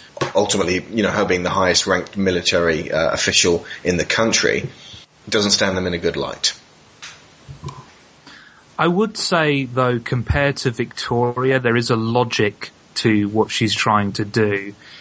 Victoria is the extremely intelligent, charismatic leader of the Amazons. She believed when they were all still alive that all men were rapists, either in the physical sense or in the sense of mental and emotional control, which they exert over females. And her immediate natural reaction to seeing Yorick is to tell the women under her command to hunt him down and kill him. She even appoints his sister Hero for this very specific task. But back to Josh on Alter. She has an objective. Um, she wants, you know, the last man on earth so that her group become the most powerful people in the world. Whereas Victoria's vision is kind of, I don't even understand what she's trying to achieve. Uh, I mean, what she wants basically is, she may not know this consciously, but what she's trying to achieve is the extinction of the human race, which is just insanity. Whereas this character is, while definitely not um, as stable as others, is not completely lost to madness. Interesting you should say that there is a there is more to Alter that uh, surfaces later. I think Jerome and Sharon have read through to the end. Leah, how far have you got? Not to the end. I honestly don't remember how when I stopped, but yeah. There's more to Alter, and uh, Definitely. yeah. But it's interesting that you say that, Josh. I think you do get enough. Um, they're only shades, really, but you do see enough of the other Israeli soldiers to get a feel that again these are people, not um, simply cipher representations of a group. There, there are one or two who stand against what Alter does. There's others who follow her blindly. There's, you know what I mean? There's a, there is a variety of responses. Alter tends to murder the people who stand in her way and, and ends up becoming far more of a, uh, a black character as a result of that. As in, like, there is almost no more dimension to this woman than uh, psychotic determination. She's not dissimilar, in fact, to the evil colonel in um, Avatar, the way that James Cameron writes in there. Uh, there's there's more to it. There's more motivation there, and you find that out at the very very end. But um, th- there are times when you're just thinking, "Oh, what the fuck are you doing, Alter? You're insane." I think she does also provide um, a, a good example of group, not quite discipline, not quite punishment, but the idea that when somebody has done something terribly, terribly wrong, it's actually quite rare for people to take the attitude of destroy immediately. I think there's only one or two executions situations and they are very, very specific. But if you look at, at how the, the other soldiers want to deal with Alter and how the, um, the women of Marrisville deal with the Amazons, there's more of a sense of, of trying to repair when somebody is, is damaged and doing things wrong. Uh, Beth DeVille uh, doesn't get characterized much in the comic at all because she turns up at the beginning in a, uh, a conversation with Yorick. She's his girlfriend, and she is the MacGuffin of the book. Ultimately, she is the person that, who who keeps Yorick moving, uh, and she turns up more in dreams than she does in person. Uh, but she is a, uh, a, a proper character throughout the book, and it all kind of um, it develops nearer the end. But I think you're supposed to think that Yorick is putting not only his eggs, but the eggs of humanity in one basket. Or not eggs. The sperm of humanity.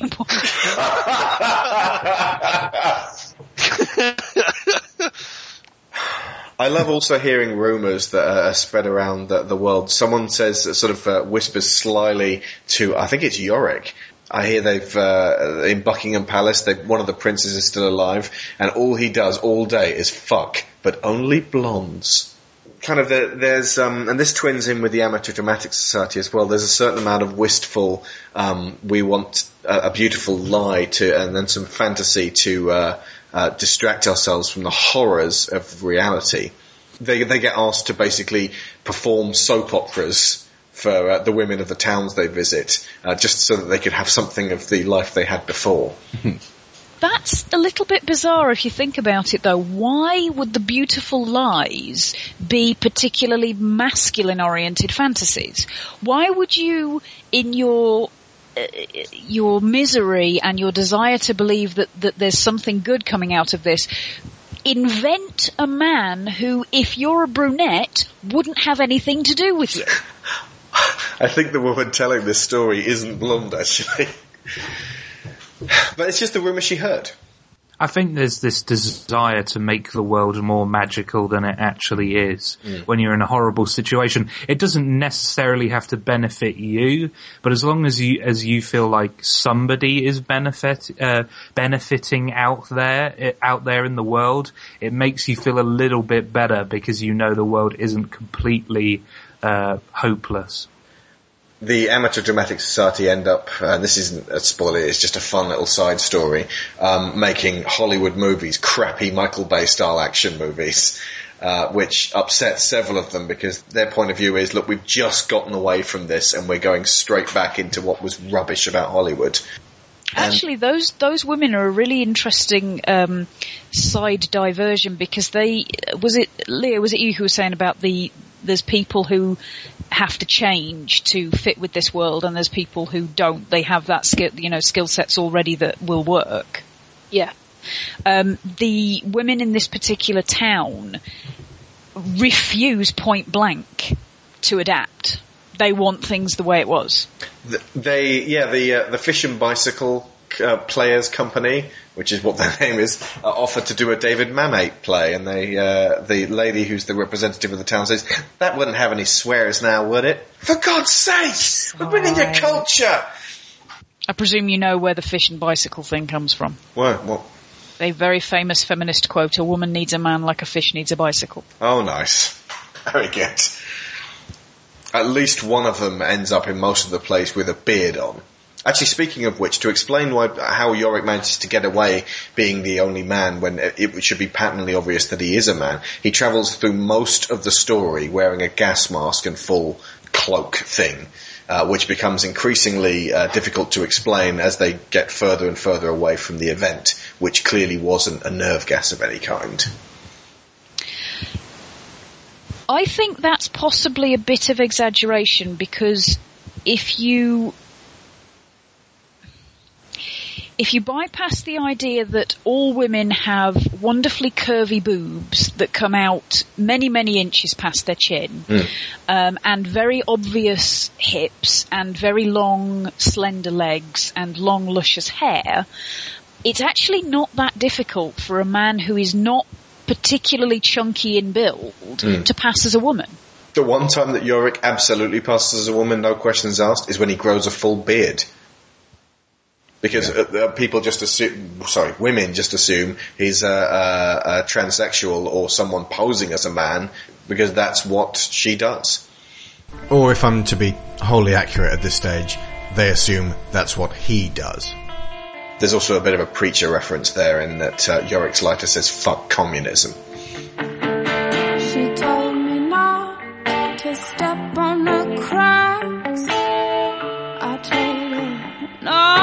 Fuss and relax. Pretty little things stopped me in my tracks. But now she sleeps with one eye open. But that's the price she'll pay. I took a knife and cut out her arm. I took it home and watched it wither and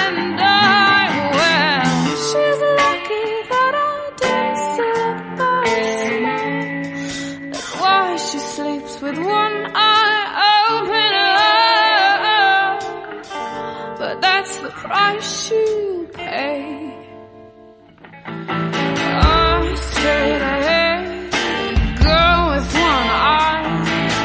Get your filthy fingers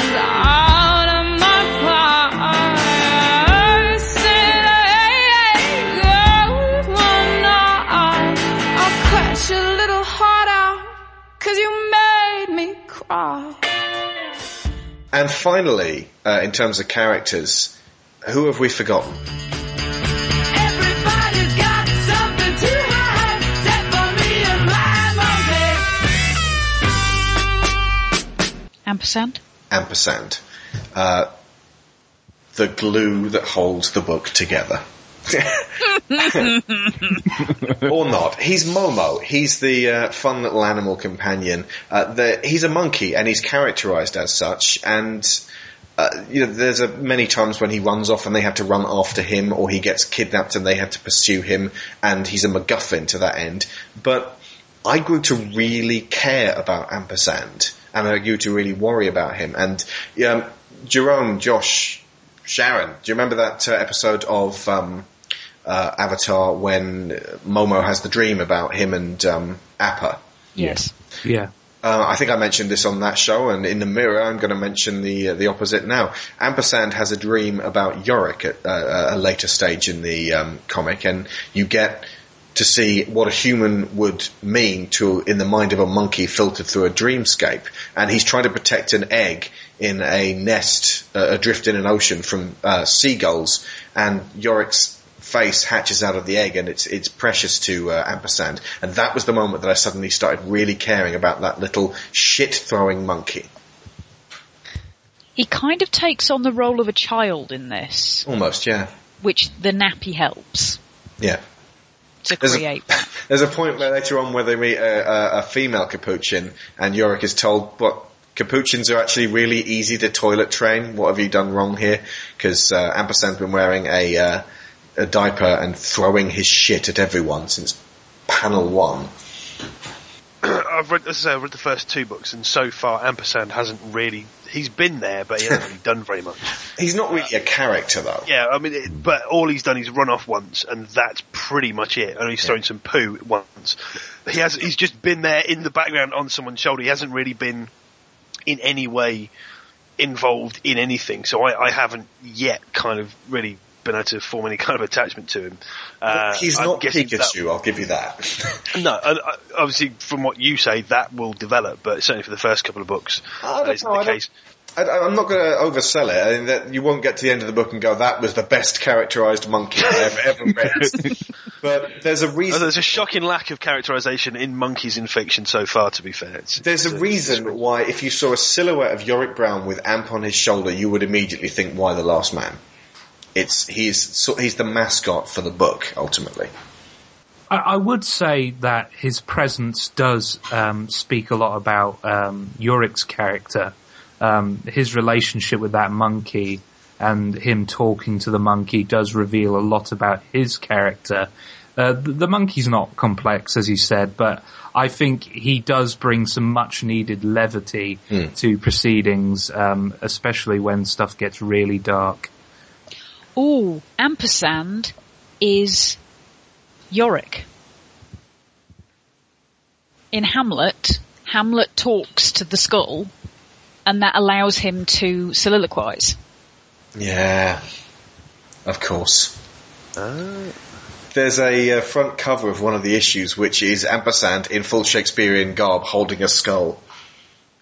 The the covers actually are really beautifully done and very clever and uh, uh, uh, worth taking an extra look at when you're actually going through. Because um, yeah, excellent job there. One piece of music that I do want to play for you is Gloradin, sung by Lisa Gerrard.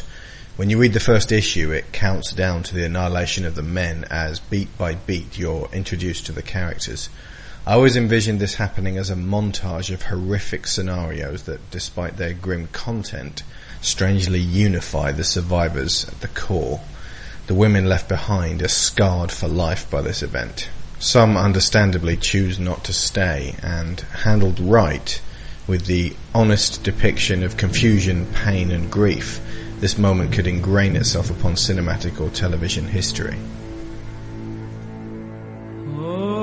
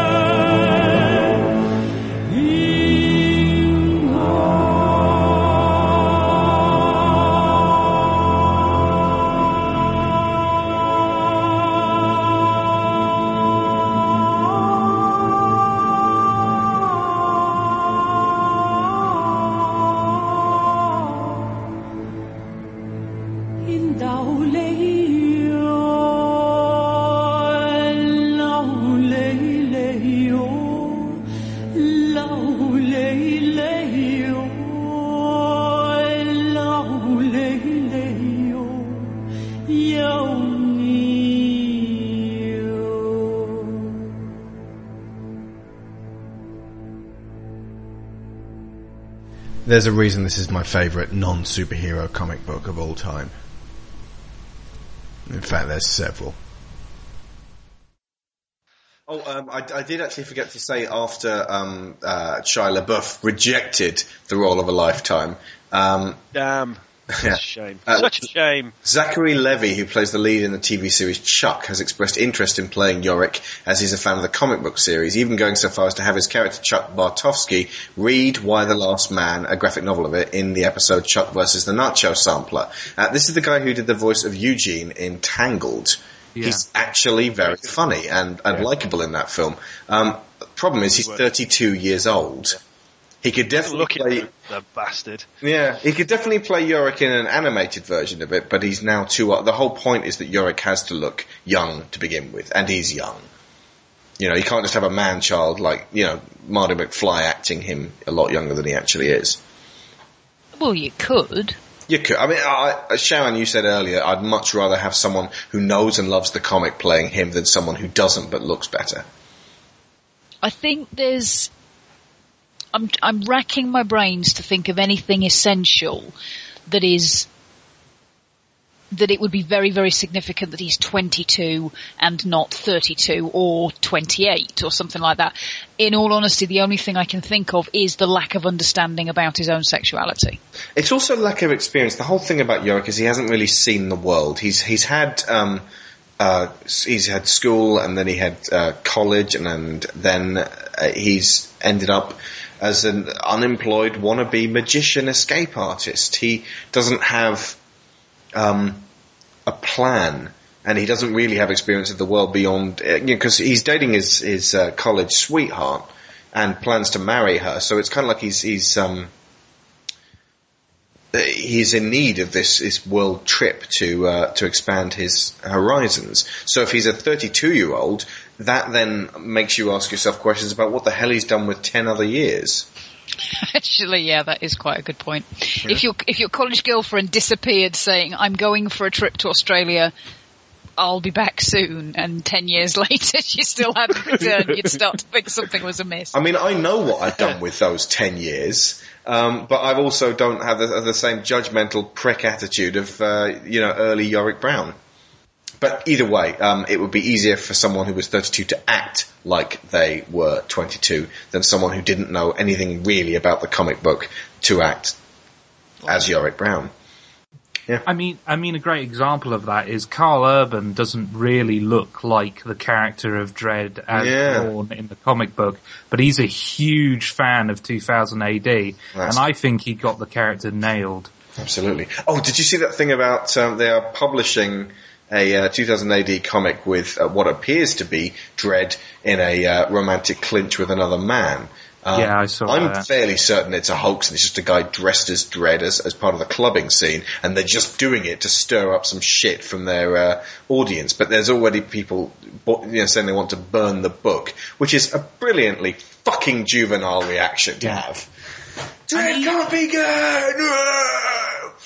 I I just find it so absurd because in my mind, if it was legitimate, I doubt it is, but if it was legitimate, then wouldn't that make the character even more interesting? hell of a lot more interesting. It's just- explains so much. Yeah, What he's been pressing all these years and his Yeah. total clinging to the law. Yeah, just it explains the anger, his need for control, and everything like that. It just makes the character make a lot of sense in so many ways. There's that bit in the film where um, uh, Anderson scans him at the beginning and goes, "There's something," and it's like, "Ah, of course, that something was that he's gay." I think that's pretty much it for the first book. I will say that uh, this this is the third time I've read this series, and I went through all ten books before we started doing this podcast. And the first time I finished this series, I went, "That was the ending." The what? and I, I was waiting for a big explanation of why all the men died, and I was waiting for a big explanation as to why Yorick survived. And there is something of a lost style faith versus science thing going on. Yeah. But it doesn't matter. Ultimately, the the event that Yorick even says at some point, um, you know what, whatever it was was going to be a letdown. There- There's nothing Brian could cook up that would actually be worth people's speculation. How the actual event happens isn't really all that important. So don't read it with a view to, to that being the thing you find out. Um, it's it's about character development. And the second time I read it, I thought, no, you know what? That actually makes sense as, as a term, in terms of an ending. And the third time, the most recent time when I read it, the tenth book devastated me. How this ends Yeah. devastated me, and I- I, I, I, I had, I went to sleep and had very, very torrid dreams after that. I can hon- honestly say that at the tenth book, you you guys who've finished the book know which part I'm talking about. I literally just had I put down the book when it happened. I didn't come back to it for another three days because it just affected me that much. What actually happened? Um, and it's uh, it's it's about the journey that you've taken with these characters, and it it eventually comes to a close in the tenth book. I'm not going to say what happens, um, but I will say it's worth it. It's worth paying out 10, 12 pounds a time for all ten of these books, spending 120 quid in total on this whole series because it is. I don't know. Uh, uh, Leah, I suppose the equivalent for you would be Sandman in terms of huge influence and powerful effect. Leah? Yeah. Uh, yeah, I was I supposed to respond to that? Just, just in terms of you kind I, of. I haven't read the whole thing, so I don't know. No, no, no. Uh, you, but you have read the whole of Sandman, right? Well, yes, Yeah. Okay. So did Sandman have a huge effect on you? absolutely. then that's that's what I'm driving at. Okay. Yeah. In terms of a sense of, wow, that's um. Uh, in fact, I believe it's probably uh, affected me more so in, in recent years than Transmetropolitan. And going back to Preacher, it has it is a shadow of the impact it used to have. Now, uh, there's there's some bits of Preacher that I uh, uh, still like, but it's juvenile in comparison. That's just what I, I, I got from it in the end. I'm on book five and pottering through, but ha- having turned to that straight after Y the Last Man, it, ju- it just couldn't compare. And I'm kind of afraid to go back to Transmet. And uh, again, I don't want to oversell it. There is definitely too many books in this series as well. Um, round about five, there's almost three books worth of procrastination before you get to the end. And if they were going to do it as uh, three movies, there's actually big old chunks they could just leave out because um, the end is very important, and the first, say, five are very important. Um, but that doesn't mean it's not a fantastic comic anyway. I just don't want to oversell it and say ten perfect books, ten totally worthwhile books. I think these books are uh, important as well because we're talking about comics here, and I'm I'm sorry to generalize, but by and large, comics are really bad at doing female characters. Um, and Oh it's no, so generalise away, you're spot on. Yeah, Um, yeah. Um, and it's just great to have a series that's almost dedicated to creating great female characters. Um, in this medium specifically, if it was any other, like film has plenty of great female characters. It's just nice that this medium is has a series that represents that audience. I'd say film has some great female characters. I wouldn't say plenty. I'd say much more, much, much more than comic books. Yes, yeah. Yeah, pound for I'll give pound. you. Proportionately plenty. Would, would we say that literature probably has the highest proportion, pound for pound, of better female characters than male?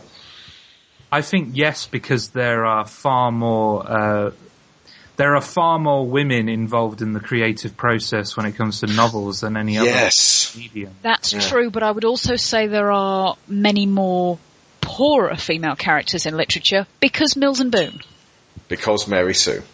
Well, that that's the nature of any medium. You're still going to get the stuff you scrape at the bottom of the bucket, but um, I think it's the cream that should represent um, what that medium's capable of. And with novels, there is a higher proportion of great female characters than any other.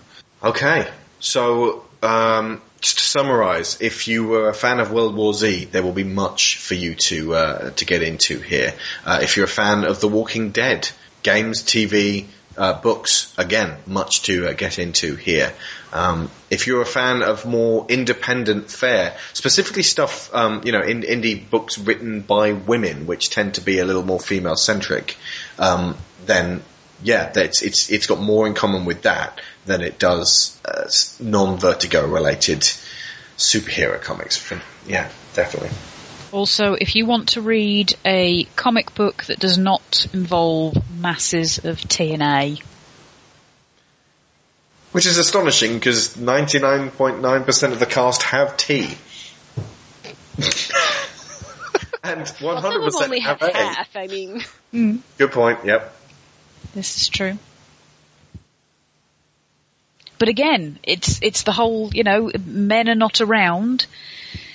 Open display of TNA, not entirely necessary. That doesn't mean that there aren't a large amount of actually very appealing, very attractive characters. And I mean I- in terms of uh, the whole package, not just straight out looks. I, I was going to say, I think the the significant thing though is that um, that uh, Vaughan allows the appeal of each individual character to be an individual thing. So the reader will actually be drawn to. Uh, you know, various readers will be drawn to various different characters. It's not just a case of here's the collection of big-titted blondes that you're going to, you know, enjoy. It's also important to put in perspective that just a few years before this, I was reading Danger Girl by by Jeff Scott Campbell. Um, anyone know who Jeff Scott Campbell is? No, but Danger Girl sounds like a book that probably has very large breasts in it. If it's possible to basically Any have every panel has a woman showing both ass and tits, Oh, so the spineless ones. I got he twists them into incomprehensible shapes. It's written by Andy Hartnell. There are there are some crayon scribblings in there of a plot. Um, it's a, it's a send up of the Bond uh, franchise, but this was like my favourite comic of 1998. I was a moron. I was a shambling imbecile. And then what? Four years later, I'm reading Y the Last Man and going, "This is goddamn comic writing." So what significantly happened to you between 1998 and 2002? Couldn't say, Sharon. Let me You wiped the crust off the side of my mouth, straightened my tie, made sure I had a breath mint, and then suddenly I was seeing the world entirely differently. Possibly, I don't know. So wait, they have personalities as well as boobs. I, But- I never knew this. There in as much as Charlie's Angels. period where every girlfriend I had, I kept trying to sort of swivel around so that I could see both boobs and butt at the same time. That's you, Jeff Scott Campbell! At least you were trying to swivel you around and not make her swivel around so that you could see both. Okay, well, I'm gonna show you guys some pics of Danger Girl, just so you can... In fact, no, you know what? Just, just so you can get a full smorgasbord here, everybody listening uh, with access to a computer, just go to Google Images and type in Danger Girl. I want you all to do that right now, and just scroll down and down and down. Ah, I'm going to okay. once more pull Uh, this okay, this old yeah. link out. Okay, yeah. I get it. No one image can really sum this up, but the barrage of at, right? that we're all currently looking at can. Draw a sexy. Jesus Christ. There is one with Abby Chase, the, uh, the, the lead danger girl, um, like kneeling on all fours, resting on her elbows, holding a smoking gun with an arcing rope of smoke looping out and over on top of her. Is that an actual image from the comic or is that fan art? No, that's, that's Campbell. Sigh. Le Son. Le sigh, yeah. just, I mean, th- th- this is obviously a, a tangent here, but um, it, it just shows how much fucking growing up I needed to do. And that's another thing. Yorick slowly grows up in this. The actual journey takes several years, and he starts out being this imbecilic kid, and by the end he has changed. There is literal character growth in this. In a way that Dragon Ball Z, eh, Yeah. does not and cannot ever achieve. I, I loved what you said about Dragon Ball Z. Well, that, that that's not a deficit of bad, uh, you know, good female characters. That's a deficit of good characters by and large. It's just, I, oh, I hate that show so much. anyway, It's, I, I essentially you punish yourself by watching that when if you're not ten years old. yeah, I can understand like a brain dead teenager enjoying Dragon Ball Z, but like, oh my god. Does Neil still watch it? After Uh, Neil, Oh, Neil, Neil ironically enjoys it. He, he, he, re- right, you know yeah. what? Yeah, yeah. anybody says they ironically enjoy something, bullshit. he watches Dragon Ball Z for the articles. Exactly. As a Dragon Ball Z fan, I enjoy Sorry, Neil. Obviously, you have every right to to enjoy Dragon Ball Z, but Well, uh, I'm not saying that it's that. I'm just saying that the ironic, and I'm putting the air quotes around it, is a bullshit label. Yeah. That, he, that he, the he, during during the podcast, he said, "I absolutely agree with everything you're saying, but I don't, I don't hate uh, Dragon Ball Z for those reasons." Yeah. And I- fair enough. as long as you acknowledge that those problems exist, that's fine. But Okay. So I think that about wraps up Y the Last Man. Um, I was considering doing like a follow-up podcast to this, but I think like Deadwood, we've pretty much summed it up to the point where people can now pick this up and run with it. And if it appeals, great. You'll know by the end of the first book whether you want it or not, whether you want to carry on with it. It's available uh, on uh, on Kindle, and you can basically watch read the ebook version of it. Has anyone actually done that? Yes, that's how I'm doing it. Gotcha. It's cheaper. It's very good actually. Uh, uh, that's a good point, Matt. You're you're brand new to this series. Uh, of all of us, you've actually you you started reading this on my suggestion, so you could come on this show. Two weeks ago. Thank weeks you ago, yeah. for coming on. What what was your your first impression on this one? That we if we if you know if we haven't mentioned it already. Uh, well, I, the art style is, is very much my kind of thing. It, uh, it's very uh, clean lines, bold, uh, bold drawing style, uh, bold colours, which was one thing that immediately stuck out to me. But what I I thought it was kind of slow to get going to begin with um, for the first sort of couple of comics, effectively of, of the first collected book, but then it, it just didn't have and it didn't really kind of a flow to it exactly. It was just a nice steady pace all the way through that first book, which I just read it all in one sitting and didn't didn't put it down. Uh, I just thought it was it was very well put together. The, the writing was good, the the art was good, and I, I, I thought it was brilliant. Uh, and it, it just kept me wanting to find out what happened next. There's there's constant like little threads appearing, uh, little hints of, of what might happen in the future. I thought it was very good.